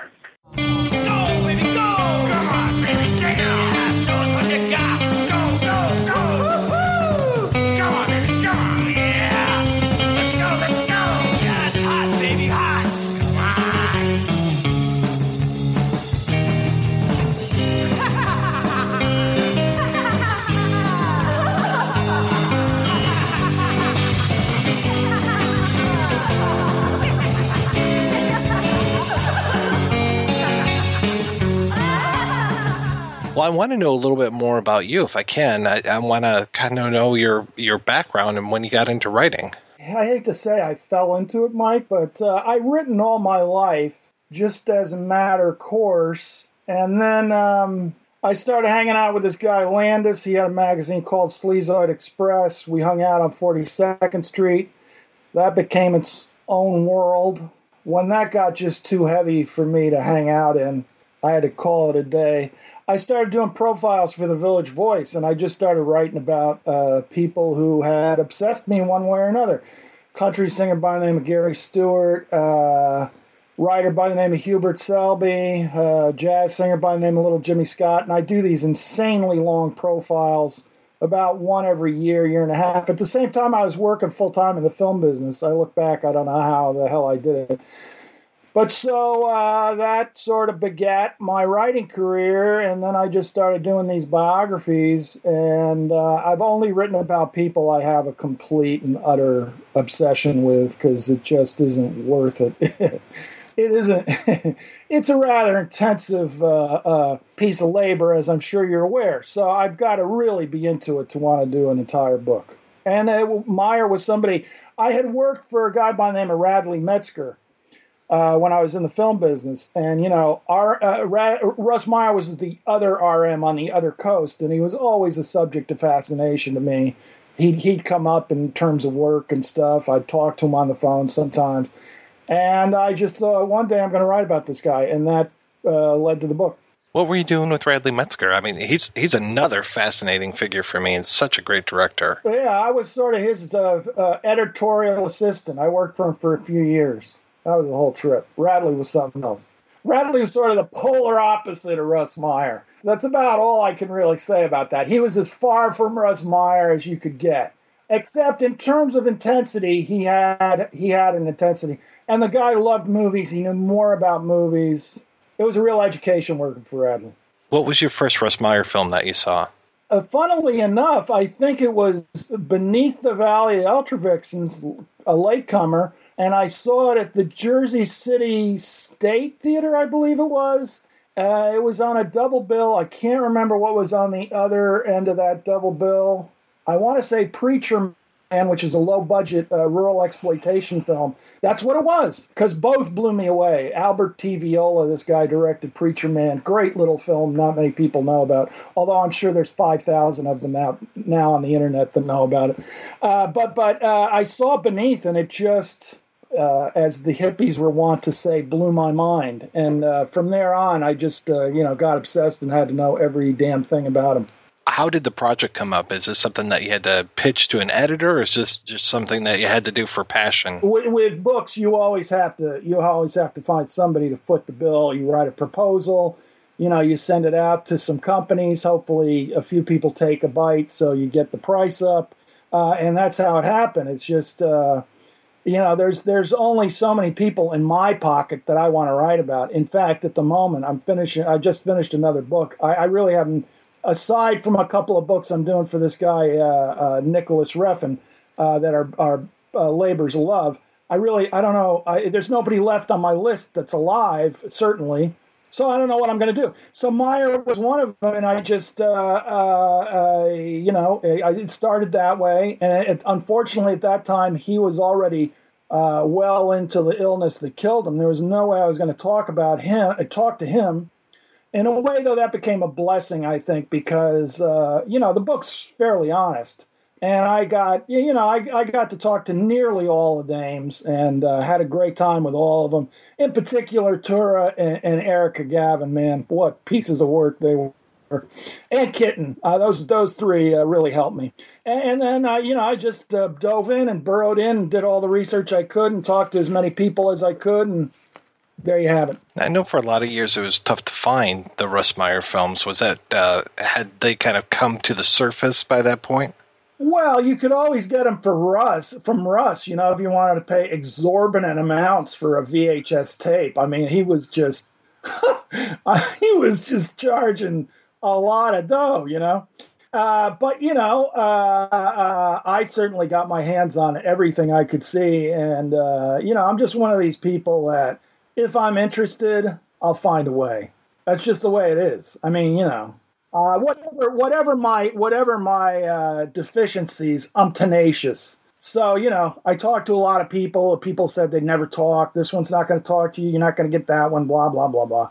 But uh, you know, I managed to get nearly everybody to talk that I wanted to talk. So uh, you know, if I'm interested, I, I commit myself. That's all I can tell you. Yeah, you, you do sound like you, you know how to get around in a good way. Well, we hope so. I mean, like I did this book on Andy Milligan, and I mean, you know, uh, and in that book, I tell the whole story of this off off off Broadway theater, the Caffe Cino, and everybody said, you know, it, people made it very difficult to begin with because they didn't want Andy's name associated with the Cino and all this. And there's more about the Cino, the the the underbelly, I guess you'd say, of the Cino in that book than there is in all the more uh, academic studies. Again, whatever my deficiencies, I wouldn't want I wouldn't want me researching my life. Put it that way. when it comes to uh, your your book on Meyer, are you looking primarily at the films? Are you looking more at his life, or are you looking at that intersection of the two? I would say the intersection, Mike. It's always with probably an emphasis uh, on the life I'm no uh, film expert. I, I'm drawn to people who have, I found in retrospect, I only kind of figured this out in retrospect, but people who have sort of a all consuming passion for something that they take almost to ridiculous extremes. And it almost always seems like it's also their undoing in a way. And in my line of work, I can relate to all that, definitely. And so Meyer was like, I mean, you know, you this guy was driven by a fetish. I mean, that is why the films exist. They're a monument to his personal fetish. I mean, it's just even thinking about it now makes me laugh. I mean, the and he made pile of loot. Uh, you know, he got to cavort with all these dames. I mean, uh, you know, it's almost like he robbed the bank or something. I mean, it's like he made a clean getaway. In the end, he didn't. Uh, the end of his life, of course, was very sad. But in terms of uh, uh, materializing monument, creating a, a, a, a cinematic monument to his obsession, you know, the guy, uh, the guy, uh, gangbusters, he won. You know, I mean, he did it he did what he set out to do. I got you know I admire that kind of moxie. Now, when it comes to to the uh, the fetish to to the big boobs, yeah. Was that always there? Was that even in the, the, the early films of his, or did that kind of increase as his fame increased? Well, you know, he was the cameraman for the Signal Corps, and his army buddies were just as important as his breast obsession. I mean, the two go hand in hand. And throughout his life, he filmed those guys. He he was sort of like, you know, you know, Meyer was a funny guy. He valued all these guys to the to the max. I wouldn't say he was necessarily fun though.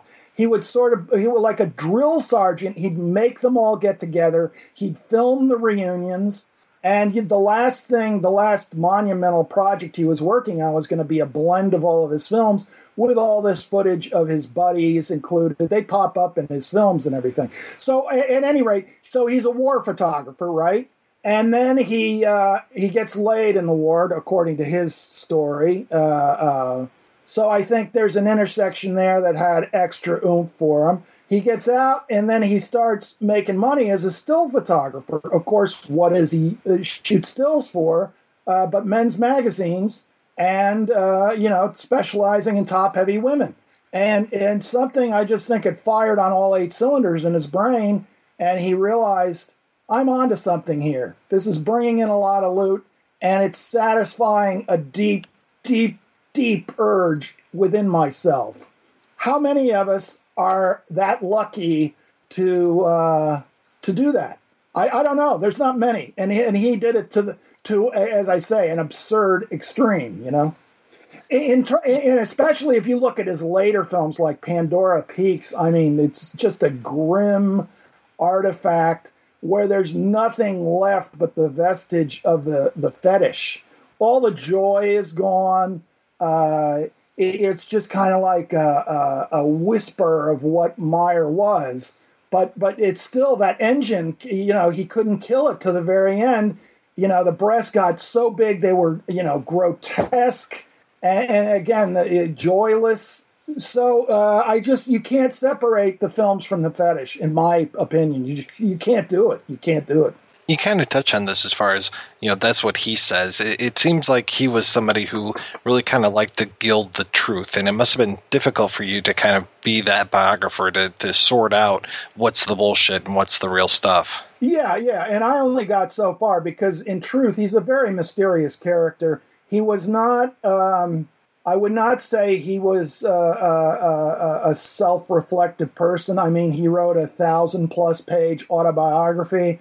Uh, there's very little insight, some great photographs, some funny comments, but uh, there's very little insight you'll find into Russ Meyer there. It just wasn't his uh, calling in life. And yeah, if, if he were, if he had been, if he had if he had had all of his senses about him, he probably would have killed me before I finished this book. Believe you me, he would not have been happy with it, uh, and he would have done everything to stand in its way. I'm I, I have no doubt about that.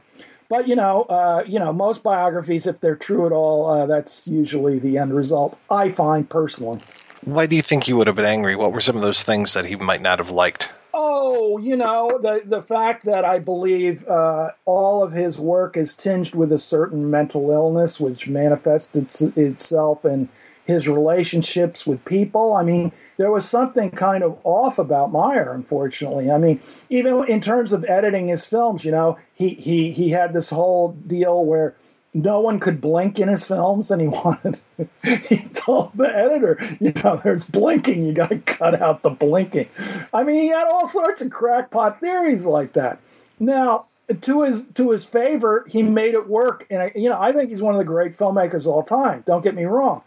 But again, I mean, if you delve into it, his mother was just a, a completely unhinged character who gave him enemas and uh, you know ruled his life a very sour dour character. His sister was mentally ill. There's a facade about meyer and when you get behind it it's almost like a cardboard picture you know with a, you know how you in a record store you'll see like a poster of tom jones or something and it's on a folding cardboard stand sometimes i felt that way with meyer i mean his his shtick was so good and so charming, but once you kind of looked around the edge, It was just flat cardboard, you know, held up by uh, another piece of cardboard. And, and I'm not putting him down or anything. This is just my personal observation. I didn't even know the guy, uh, really.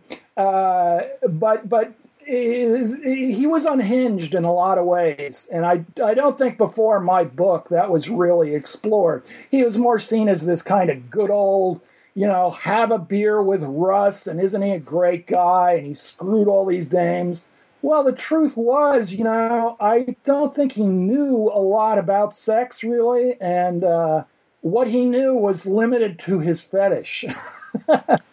So, you know, it just makes for a very bizarre worldview. Now, we as recipients of his vision are, you know, eh, what can you say? For what it is, it's a thousand percent.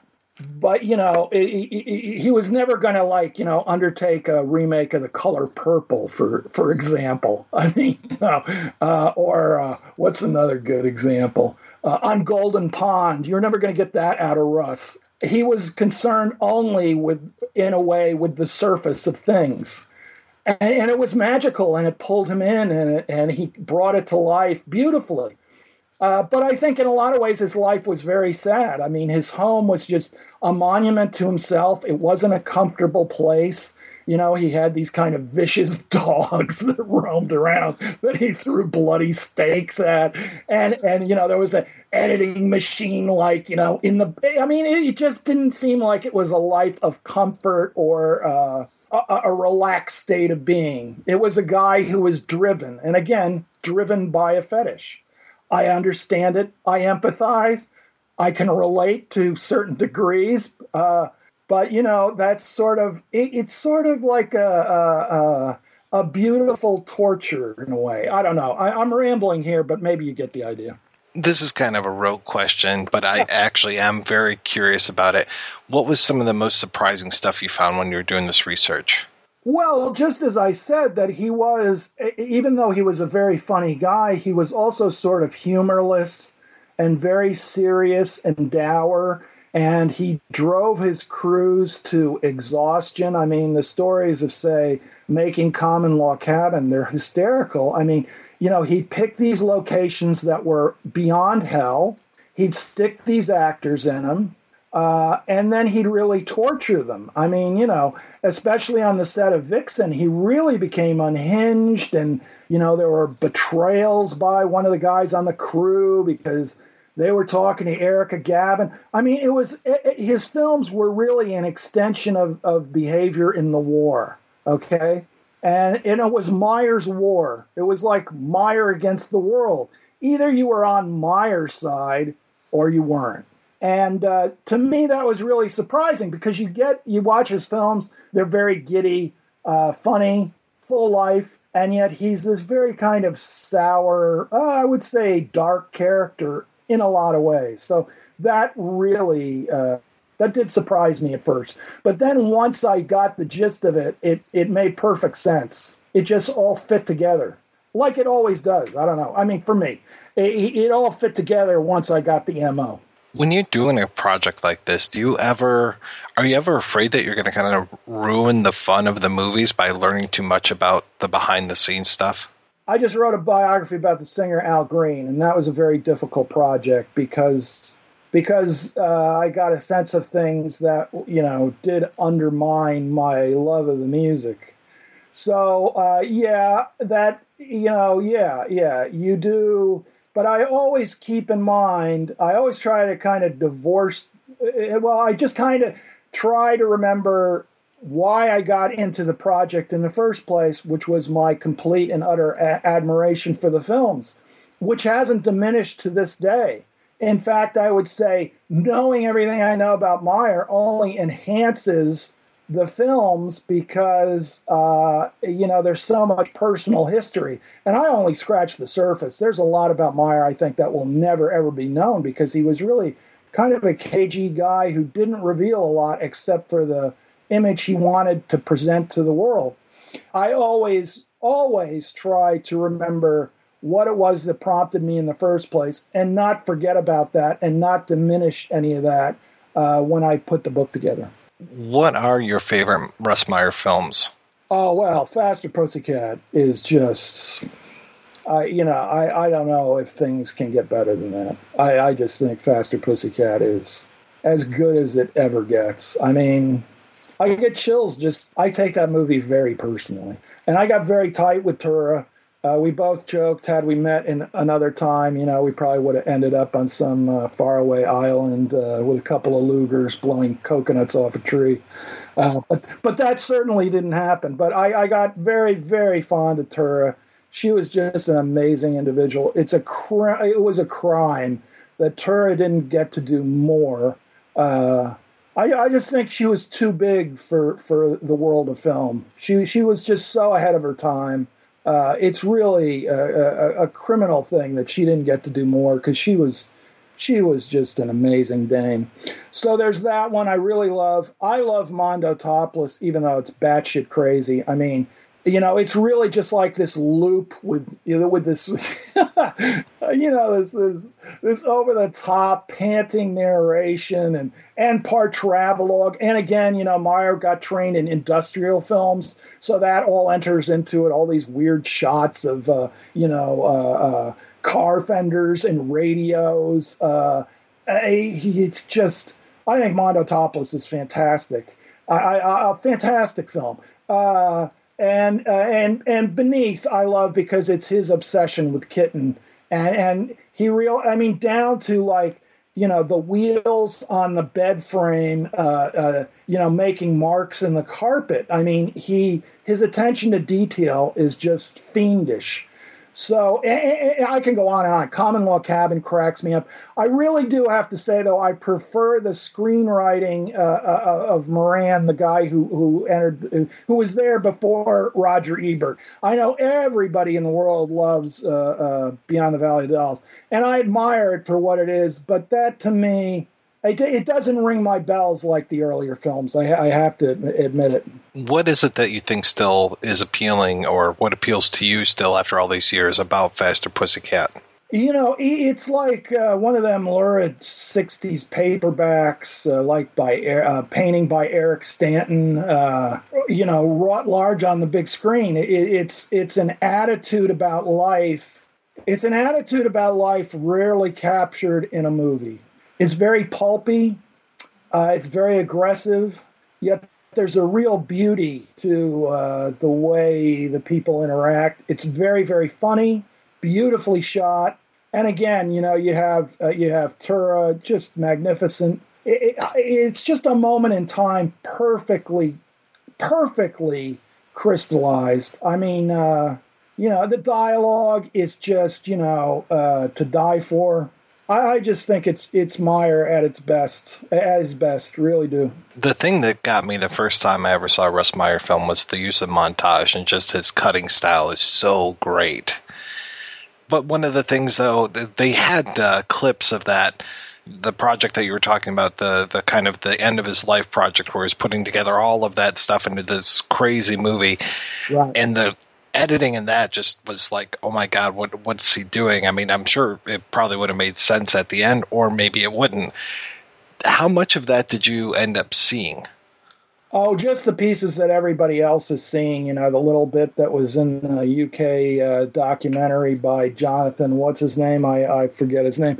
But there was there was a bit there. I, I, I didn't. Uh, you know, no one no one got to see much of it. You know. Uh, and and what you talk about may be true because, uh, like with his autobiography, you know, he kept working on the autobiography to the point where uh, Dave Frazier, who helped him with the book, will tell you he became obsessed with the relationship in the uh, in the fonts uh, uh, of letters being too close in the space between the letters. I mean, he got so into it, it became madness and it might be with with that uh, huge uh, compilation that he might have gone overboard. But man, I would have loved to have seen it because uh, you know it, he shot so much footage for it, and uh, it would be a peek in you know into his mind. Uh, but it became, you know, like the Winchester Mystery House. It just never, never got done. And it's amazing, really, that his autobiography got done because he he tortured everybody who was working on it and kept changing it and ch- kept changing it. and the weird thing is, as I say, there's not much substance to the book. It's all like this surface thing. So uh, what can you say? It's Meyer, you know, it's Russ Meyer. Yeah, there's not much to it, but the fonts are gorgeous. You got it. You got it. And a lot of people, you know, uh, yeah, suffered suffered for those fonts. What was the reaction like when your book finally came out? Well, uh, you know, the the, the dames uh, all liked it. Uh, I don't think the estate was too happy with it, which is fine with me. Uh, I don't, you know, I, I, I, don't think it's any secret. I don't think they've done the best job of uh, of maintaining uh, Meyer's work. but you know, that's all in the book. I really, I, I, I don't want to get a million hate mails for for. It's all in the book if anybody's curious but uh, for the most part, I can't remember anybody getting upset with me, even as old uh, army buddies. I mean, you know, they usually laughed when they talk about it, uh, which meant I think you know they knew how crazy Russ was, and the book is uh, the book is certainly crazy. So, well, it is one of the most. I don't know if the word harrowing is the right word, but it, it just it keeps me on the edge of my seat when I read it, and it, it just it's so entertaining and so insightful on this stuff. So it, I hope that pe- other people reacted to it with the same kind of uh, vigor that I did. Oh yeah, yeah, yeah, yeah. No, no. I mean, you know, I'm happy. People really like it. At the time, I was on this antidepressant, Wellbutrin, and I was taking far too much of it, and it makes you really speedy. And I see that in the. It's sort of like, it's sort of like Jimmy's version of the cut out the blinks. There's a certain. Uh, uh, frenetic uh, thing about the text. Uh, and I, you know, some some critics said I was, was, trying to imitate Meyer. I would never, ever, ever in my wildest dreams try to imitate Russ Meyer. I mean, whatever was on the page, believe me, it came out of my personal spleen. So you know, blame me. Uh, but it, it's funny. I look back on that book and and. Uh, uh, you know, I've written another book about another exploitation director, Andy Milligan, and it's sort of like uh, the the the the yin to, to Meyer's yang. Uh, they're like the extreme poles of, of exploitation filmmaking. You know, Andy was gay, uh, made films for a dollar ninety eight, never got any success. Uh, his films, you know, they're just every frame has has filth and bugs in, in, in, in lurking at the edges of, of, of, of the, the, the frame line and then you have Russ, which is this glossy, very uh, high uh, high style. Uh, the, the, the, the, Hollywood end, I would say, of exploitation. So I always find it amusing that I managed to to pick off both of those guys in books because it covers two of my favorite exception uh, uh, uh, obsessions at different ends of the extreme. Well, now, and you mentioned that you're working on a book about Nicolas Winding Refn. That's got to be new for you because he's still alive. Oh no, no, no, no. He, uh, um, uh, my buddy uh, NWR is uh, is actually.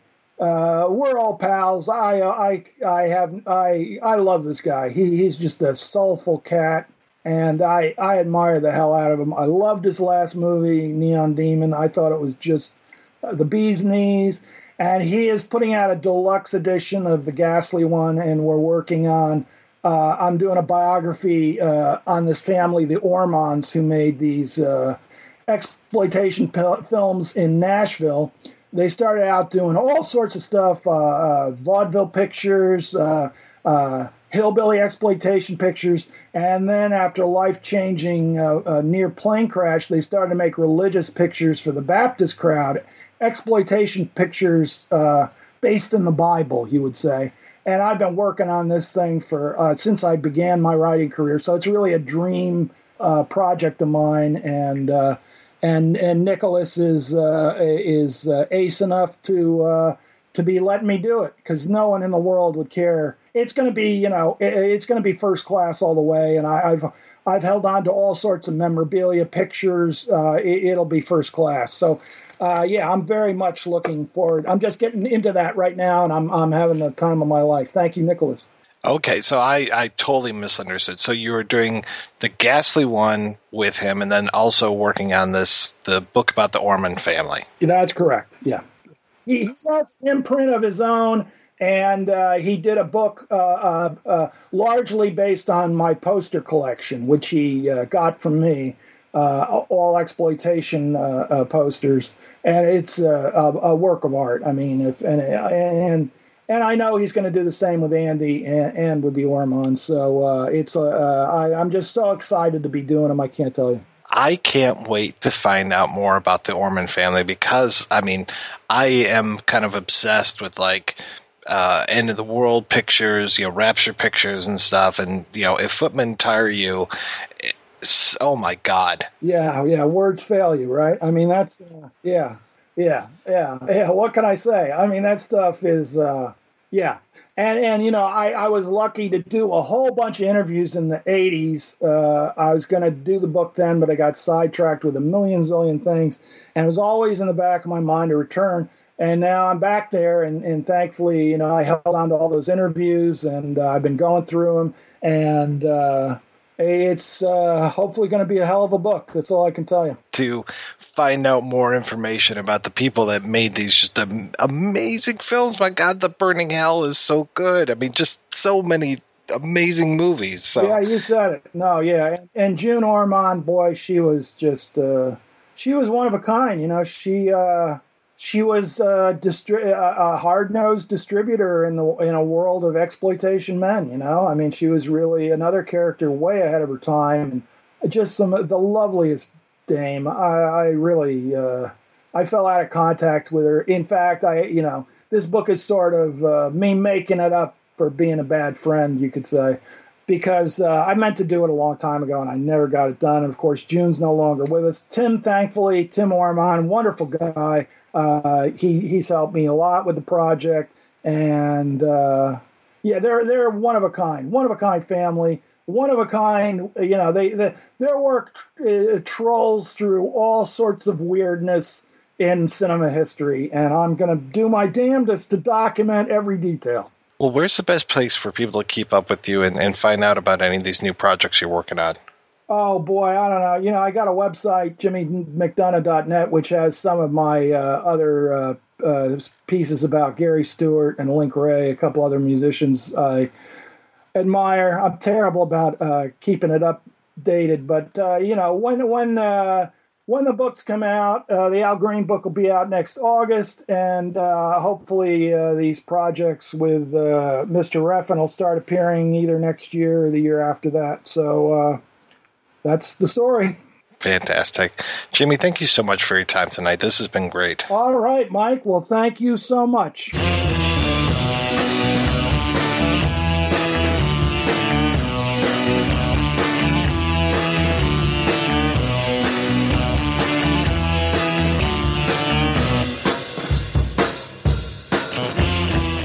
All right, we are back and we were talking about Faster Pussycat Kill Kill. You mentioned the band Faster Pussycat. I have to say, I've never really gotten into the band Faster Pussycat at all. If oh, I one, hated them. I just knew they existed. yeah. There's one bad thing that came out of Faster Pussycat Kill Kill. I think it's them. We can go with a better musical thing, and that is that the theme song was covered by the Cramps, which is a far superior band. Oh yeah, and that was one of those funny things too because when I, because I think I got into the Cramps when I was eighteen, and I didn't see this movie until I was twenty. So when the music started up, I was just like, oh, oh my god, this, yeah, all right, yeah, it rocks. It's great. And I was really surprised recently watching the uh, Pee Wee's Big Holiday uh, thing that he did on Netflix. What was that last Christmas? I think that oh, put it yeah. put it out. Mm-hmm. When all of a sudden these three uh, bus busty girls show up, and uh, one of them is definitely Varla, and the other two are, eh, they're kind of close to the other two, but really one of them is totally Varla. So that was really very funny. And then even, um, you know, that she uh, tells him to pipe down squirrel is pretty good as well. Yeah, that was all straight out of Faster Pussycat Kill Kill you know there there are some really interesting references you know it, it, um, if you're a buffy the vampire slayer fan uh, there's an episode in season two where the character Angel, played by David Boreanaz, goes bad, and uh, he kills Miss Calendar, who is Giles's girlfriend at the time. And Giles, you know, goes to to kill him, and Buffy wants to stop him, and Xander's like, "Why stop him?" He's like, if if if Giles wants to get uh, revenge for his murdered girlfriend, well, I say, faster, pussycat, kill, kill. and he says it without any camp. Like he delivers this line totally dead serious. Nice. It's pretty, pretty, pretty awesome. And didn't Tura Satana make it onto The Simpsons also? Yes. The Simpsons and Mystery Science Theater seem to be the ones that would just kind of throw in random Faster Pussycat references to me. I mean, there were so many times where Joel would say, "Oh, faster so and so, kill kill," or "Faster Pussycat, something something." So it just uh, you could you could count on them for that. And then yeah, it seems like The Simpsons. There were a couple good Faster Pussycat references. Dan Clowes, who did Eightball, and he also he's most well known for Ghost World because that became the Terry Zwigoff film.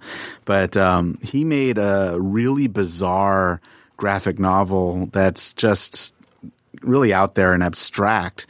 And the title of this graphic novel is Like a Velvet Glove Cast in Iron, which is taken from uh, Billy's line about Varla.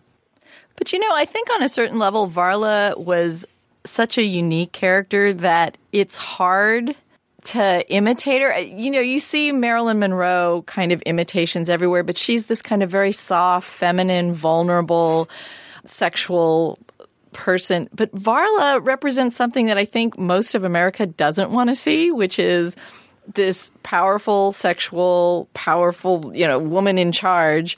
So I think in, in some way she, she even though I think she has a following, I think it's harder for people to kind of riff off her in a certain way because it's an image that's just not as readily accepted by kind of the mainstream the way kind of a, a Marilyn figure is. Well, I want to throw this out there as well that not only is it unusual to have a woman be in this position of power like Varla is and like she maintains through almost the entire run of the film and that she projects in this kind of pop culture image now, but to also have an Asian woman doing this. You know, this is very unusual to have a woman doing this plus an Asian woman when we know, you know, like so many Asian stereotypes are to have this subservient woman character where Varla is the complete opposite of subservient. There's not a subservient bone in her body. She couldn't even pretend to be subservient. No, she couldn't. Yeah, I, I don't see her even acting in that at all. No, I think even if she wanted to get something from somebody, she couldn't even put that on as an act. well, she the closest she gets is when she's like talking with Kirk, and it's not very subservient at all. No, it's just pillow talk, baby. Yeah, it's yeah. So I wanted to uh, um, ask you guys. I had sent over a link to a movie I saw years ago called "Gas Huffin' Bad Gals," which is a to me it's one of the best parodies of Faster Pussycat Kill Kill. Did you have a chance to see that one? I have not seen Gas Huffin' Bad Gals, but I do have it on the list. Yes, I didn't get to see it either. It is wonderful. It was by this director Harry McCoy, and I know that he ended up like doing good work in Hollywood, you know, making it all this kind of stuff. But it is um, wonderfully shot, just gorgeous, gorgeous cinematography, and it is um, the woman that plays the Varla character so terrific. And then the uh, it's narrated by um, a well, it's narrated and and stars a, a man who's uh, basically the detective, uh, Detective Dick, I believe, and um, so good. All the lines are delivered just so perfectly, and it is one of those movies that I, I saw it at the Micro Cinefest years and years ago, and uh, it's one of those that I still quote today because there are just so many terrific little turns of phrase in it. Joke's on you, dumb shoe. So funny, I forgot to hardy har har.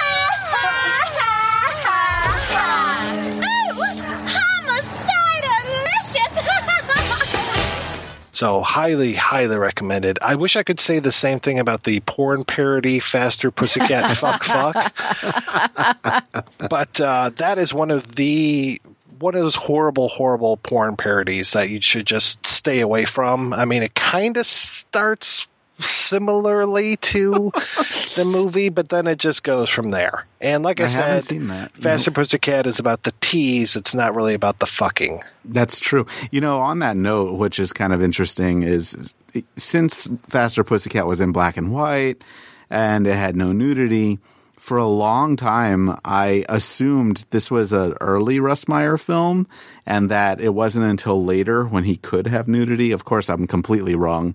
There was certainly, he made nudie cuties long before this one and Mudhoney was before this one. But uh, yeah, I had, always, I had always assumed that this was from an earlier, softer Russ Meyer, but, uh, but no, you know, this one is definitely in terms of straight up melodrama. It's it's one of his big strongest movies and he was making a movie for the drive-in circuit and he wanted to not have it get cut to shit by censors. So he was making a movie that was a little more uh, accessible.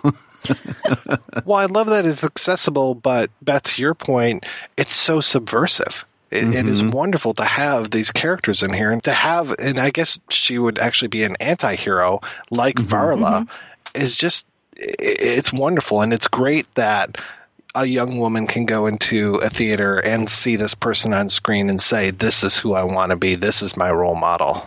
We'll see, and this is probably why I'm single. Is you know, I admire Tura Satana, and it's like, no, that's not the kind of role model you're supposed to have. But it was interesting. I had, I had actually gotten to interview Russ Meyer when he re-released Faster Pussycat Kill Kill, which was about 95, 96.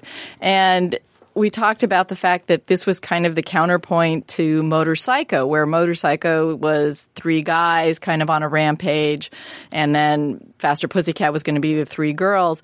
And he pointed out that the audience response was completely different. You don't cheer on those guys in Motorpsycho for being bad boys, but you cheer on the you cheer on the women for in Faster Pussycat. You a lot of maybe not everyone, but a lot of people want to see Varla be the dominant one. And it's interesting that it, I think it hit a, a, chord with people that it was showing something that was different and that was subversive. And I think that's why that's why it's lasted longer and has, I think, more of a cult following. And it is that subversive nature. It's that sense of rebellion and questioning authority and, and defying the status quo and saying, you know, that Linda girl is not what I'm going to be.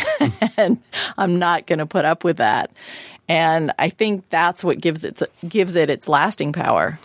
Do you think that part of the reason this is so effective too is that – you know, those kind of elements aren't exactly what Russ Meyer was really intentionally going for. He just wanted to make an action movie with girls who are playing the the badasses, but it wasn't about being subversive. He just wanted a cool, fun action movie. On a certain level, I think the fact that he wanted to put women in a badass role was a subversive thing. Yeah, I'm I know. I'm just it was it wasn't an intentional thing. It was it was yeah, a, yeah it was a it was just a subconscious thing. It's kind of like with Night of the Living Dead and, and having Duane Jones in the lead role. Uh, you know, uh, George Romero wrote that role for just anyone. They chose Duane Jones, didn't change it. And because they didn't write to a black uh, hero, you know, he came off as real and really subversive and kind of you know, revolutionary. And I think this way too. I think my only point being is sometimes you know, we get these movies now or, or even in between then and now where people are intentionally trying to be you know, look at our badass women and it doesn't come off as strong because it's too heavy handed with that. I think Russ Meyer was just trying to make a story with these women and you're right. It, it was, and because of that, it's, it's a stronger and more subversive, uh, feeling that you get from it because it's more, sincere. It's not trying to parade itself as being too political. It just is what it is, and it happens to be something that we're not used to and needs need to see more of.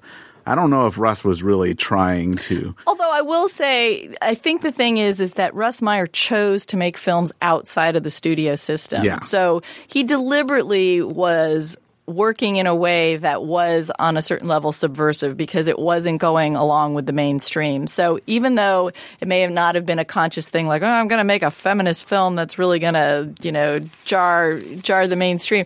I do think he had it in him that he was already kind of this iconoclast who was mm. saying like, I'm bucking the Hollywood system. I'm going to make films my own way. I'm going to have my own studio. I'm going to write my own stuff, direct it, do the cinematography, do the editing. And I mean, that's one of the reasons why his films were always so expensive to buy was because Yeah. he he owned sold all of them. them and he sold them himself and he had to make a certain amount of money from them. But I think that kind of subversive thing was in him, kind of. And even if it wasn't a, a totally conscious thing, I think the decisions he was making had that kind of sense of like, I'm not really into this whole mainstream thing. And the fact that he was making nudies and stuff like that was also subversive. He knew that that stuff was not sitting well with the kind of puritanical mainstream of American population. So I, I think he knew on a certain level what he was doing was subversive, if not in the specifics. If we look at Motorpsycho versus Faster Pussycat, I mean, try to compare that to something like, you know, the Expendables versus the female version of the Expendables. I know it's not out yet or anything, but just the idea of we're going to recast the Expendables with, I don't know, a Cynthia Rothrock or whoever, like these kind of things. It's That would be just, awesome. It's going to feel like a lame parody almost, and and just it, it's you're going to be it's going to be so self conscious of what it is that it's just it's not going to ring very true. Recently, my wife, I was walking upstairs and, and she uh, was watching this movie called Mercenaries, and it was all these women, and I was just like, oh, they should have called it Hercenaries. This is comic gold. but anyway, it was just lame. It was just completely lame because it felt like the female version of the Expendables, and they were so self conscious of, hey, we're all women and we're doing this thing. We're strong chicks. And it's like, yeah, when you really go for it like that, it doesn't have the same punch as something like Faster Pussycat. Well, I think a couple things in favor of Faster Pussycat is first of all, he let those women have some say in the creation of those hmm. characters. He talked about how they ad libbed some of those lines. Tura Satana had an input on that fight choreography on, and on how her character should interact with those men. So the fact that he had these women partake in the creation of it, I think helped make some of that more genuine. And these were women who were go-go dancers who did have to deal with these leering guys making rude comments and probably had fine-tuned the heckling responses, you know, over the years with that. but I think the fact that they had that kind of input was helpful in making the film unique and also Tura Satana's character is still unique even amongst contemporary badass female characters. There just aren't characters like that. And that's why so many of these female versions of male things are feel so forced is because they're not thinking about actually having a character like Varla where they just are rejecting all this kind of all these kind of ideas. I mean even I, I think the re-release of Faster Pussycat came out right around the same time that Thelma and Louise came mm-hmm. out.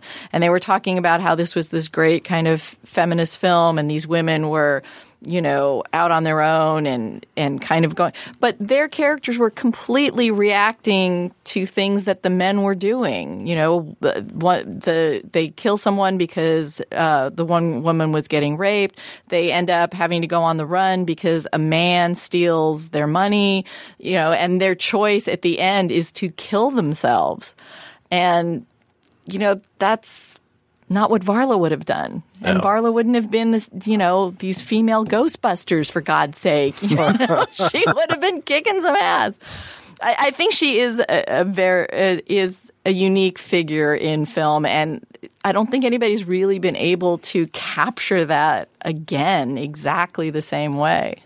I am really hoping because back in I think it was 2008, Quentin Tarantino was all about remaking Faster Pussycat, uh, and actually calling it a remake this time rather than just you know lifting plot elements and doing that. and even today, like if you go out and you, you Google Faster Pussycat and Quentin Tarantino, they're still talking about it. Like they're like, oh yeah, his follow up to the Hateful Eight is going to be Faster Pussycat Kill Kill, and it's just like, oh come on, just stop it. Do not try to cast Britney Spears as Varla. That's just an insult to everything, and just the only good thing that could come out of that is that more people check out the original, but it's still that it's not a good thing and it's not a good idea to try to recapture the magic that was in this Yeah. film. Yeah, this is lightning in a bottle. Oh, yeah. definitely. I mean, the only person who comes remotely close, I think, to Tura Satana is Pam Grier. and she comes close. And in some of her black exploitation films, she is a pretty formidable woman herself. And she she did come. I mean, I don't think any of her films allowed her to be quite as independent and powerful as Russ Meyer let Tura Satana's Varla be, but she would be someone who's on par. It would almost have to be like a Godzilla versus King Kong kind of Yeah. thing. It'd have to be Kong versus Varla. And imagine if they teamed up together against somebody. Oh my god. it would have to be like a Mecha Varla. They could stomp all of Los Angeles. oh man, it would it would be over. We'd be like Nero with the, with all of the world burning. or they could smother an entire city in their bosoms. no one would survive. what a way to go, though. Yes. Oh, yeah. Well, there's actually in those fight scenes, there are those shots of Tura's bosoms practically slapping him in the face when she's karate chopping him. And, and part of me was thinking that, well, I guess that's not the worst way to go if you're a guy. Some might pay for that. I always just look at her jeans and think about the the pressure on the seams of those jeans. You couldn't get tighter jeans if you tried. Man, and she does all these poses where she lifts one leg and puts it on the car in those tight in those super tight jeans. It th- those jeans were experiencing some pain themselves. They're just painted on. It's great, and she's in all black. It's like Haji uh, being all painted in Beyond the Valley of the Dolls. Oh yes, well that's great too, though. All right, we're going to take another break and play a preview for next week's show. Recently, 20th Century Fox had two very heavy ideas. First, make a film called Beyond the Valley of the Dolls. Second, get Russ Meyer to write, produce, and direct it. You'll meet three girls, young, beautiful, talented, a tight trio that was the heart and soul of a rock group. Life was sweet, man, but not enough. The whole world was out there just waiting, and the beat inside pushed them to where it's happening Hollywood, USA. Yeah, it happened all right. They got hooked on a non-stop merry-go-round where the only ticket you need is success. Be a winner, man, or forget it. When they made that first party, it was like too late. The whole thing was moving, reaching out, and they dug it. Whites, yellows, and reds were more than just colors, man. They were it. The magic dream pills. The chicks were wild and groovy. The studs were cool and cruel.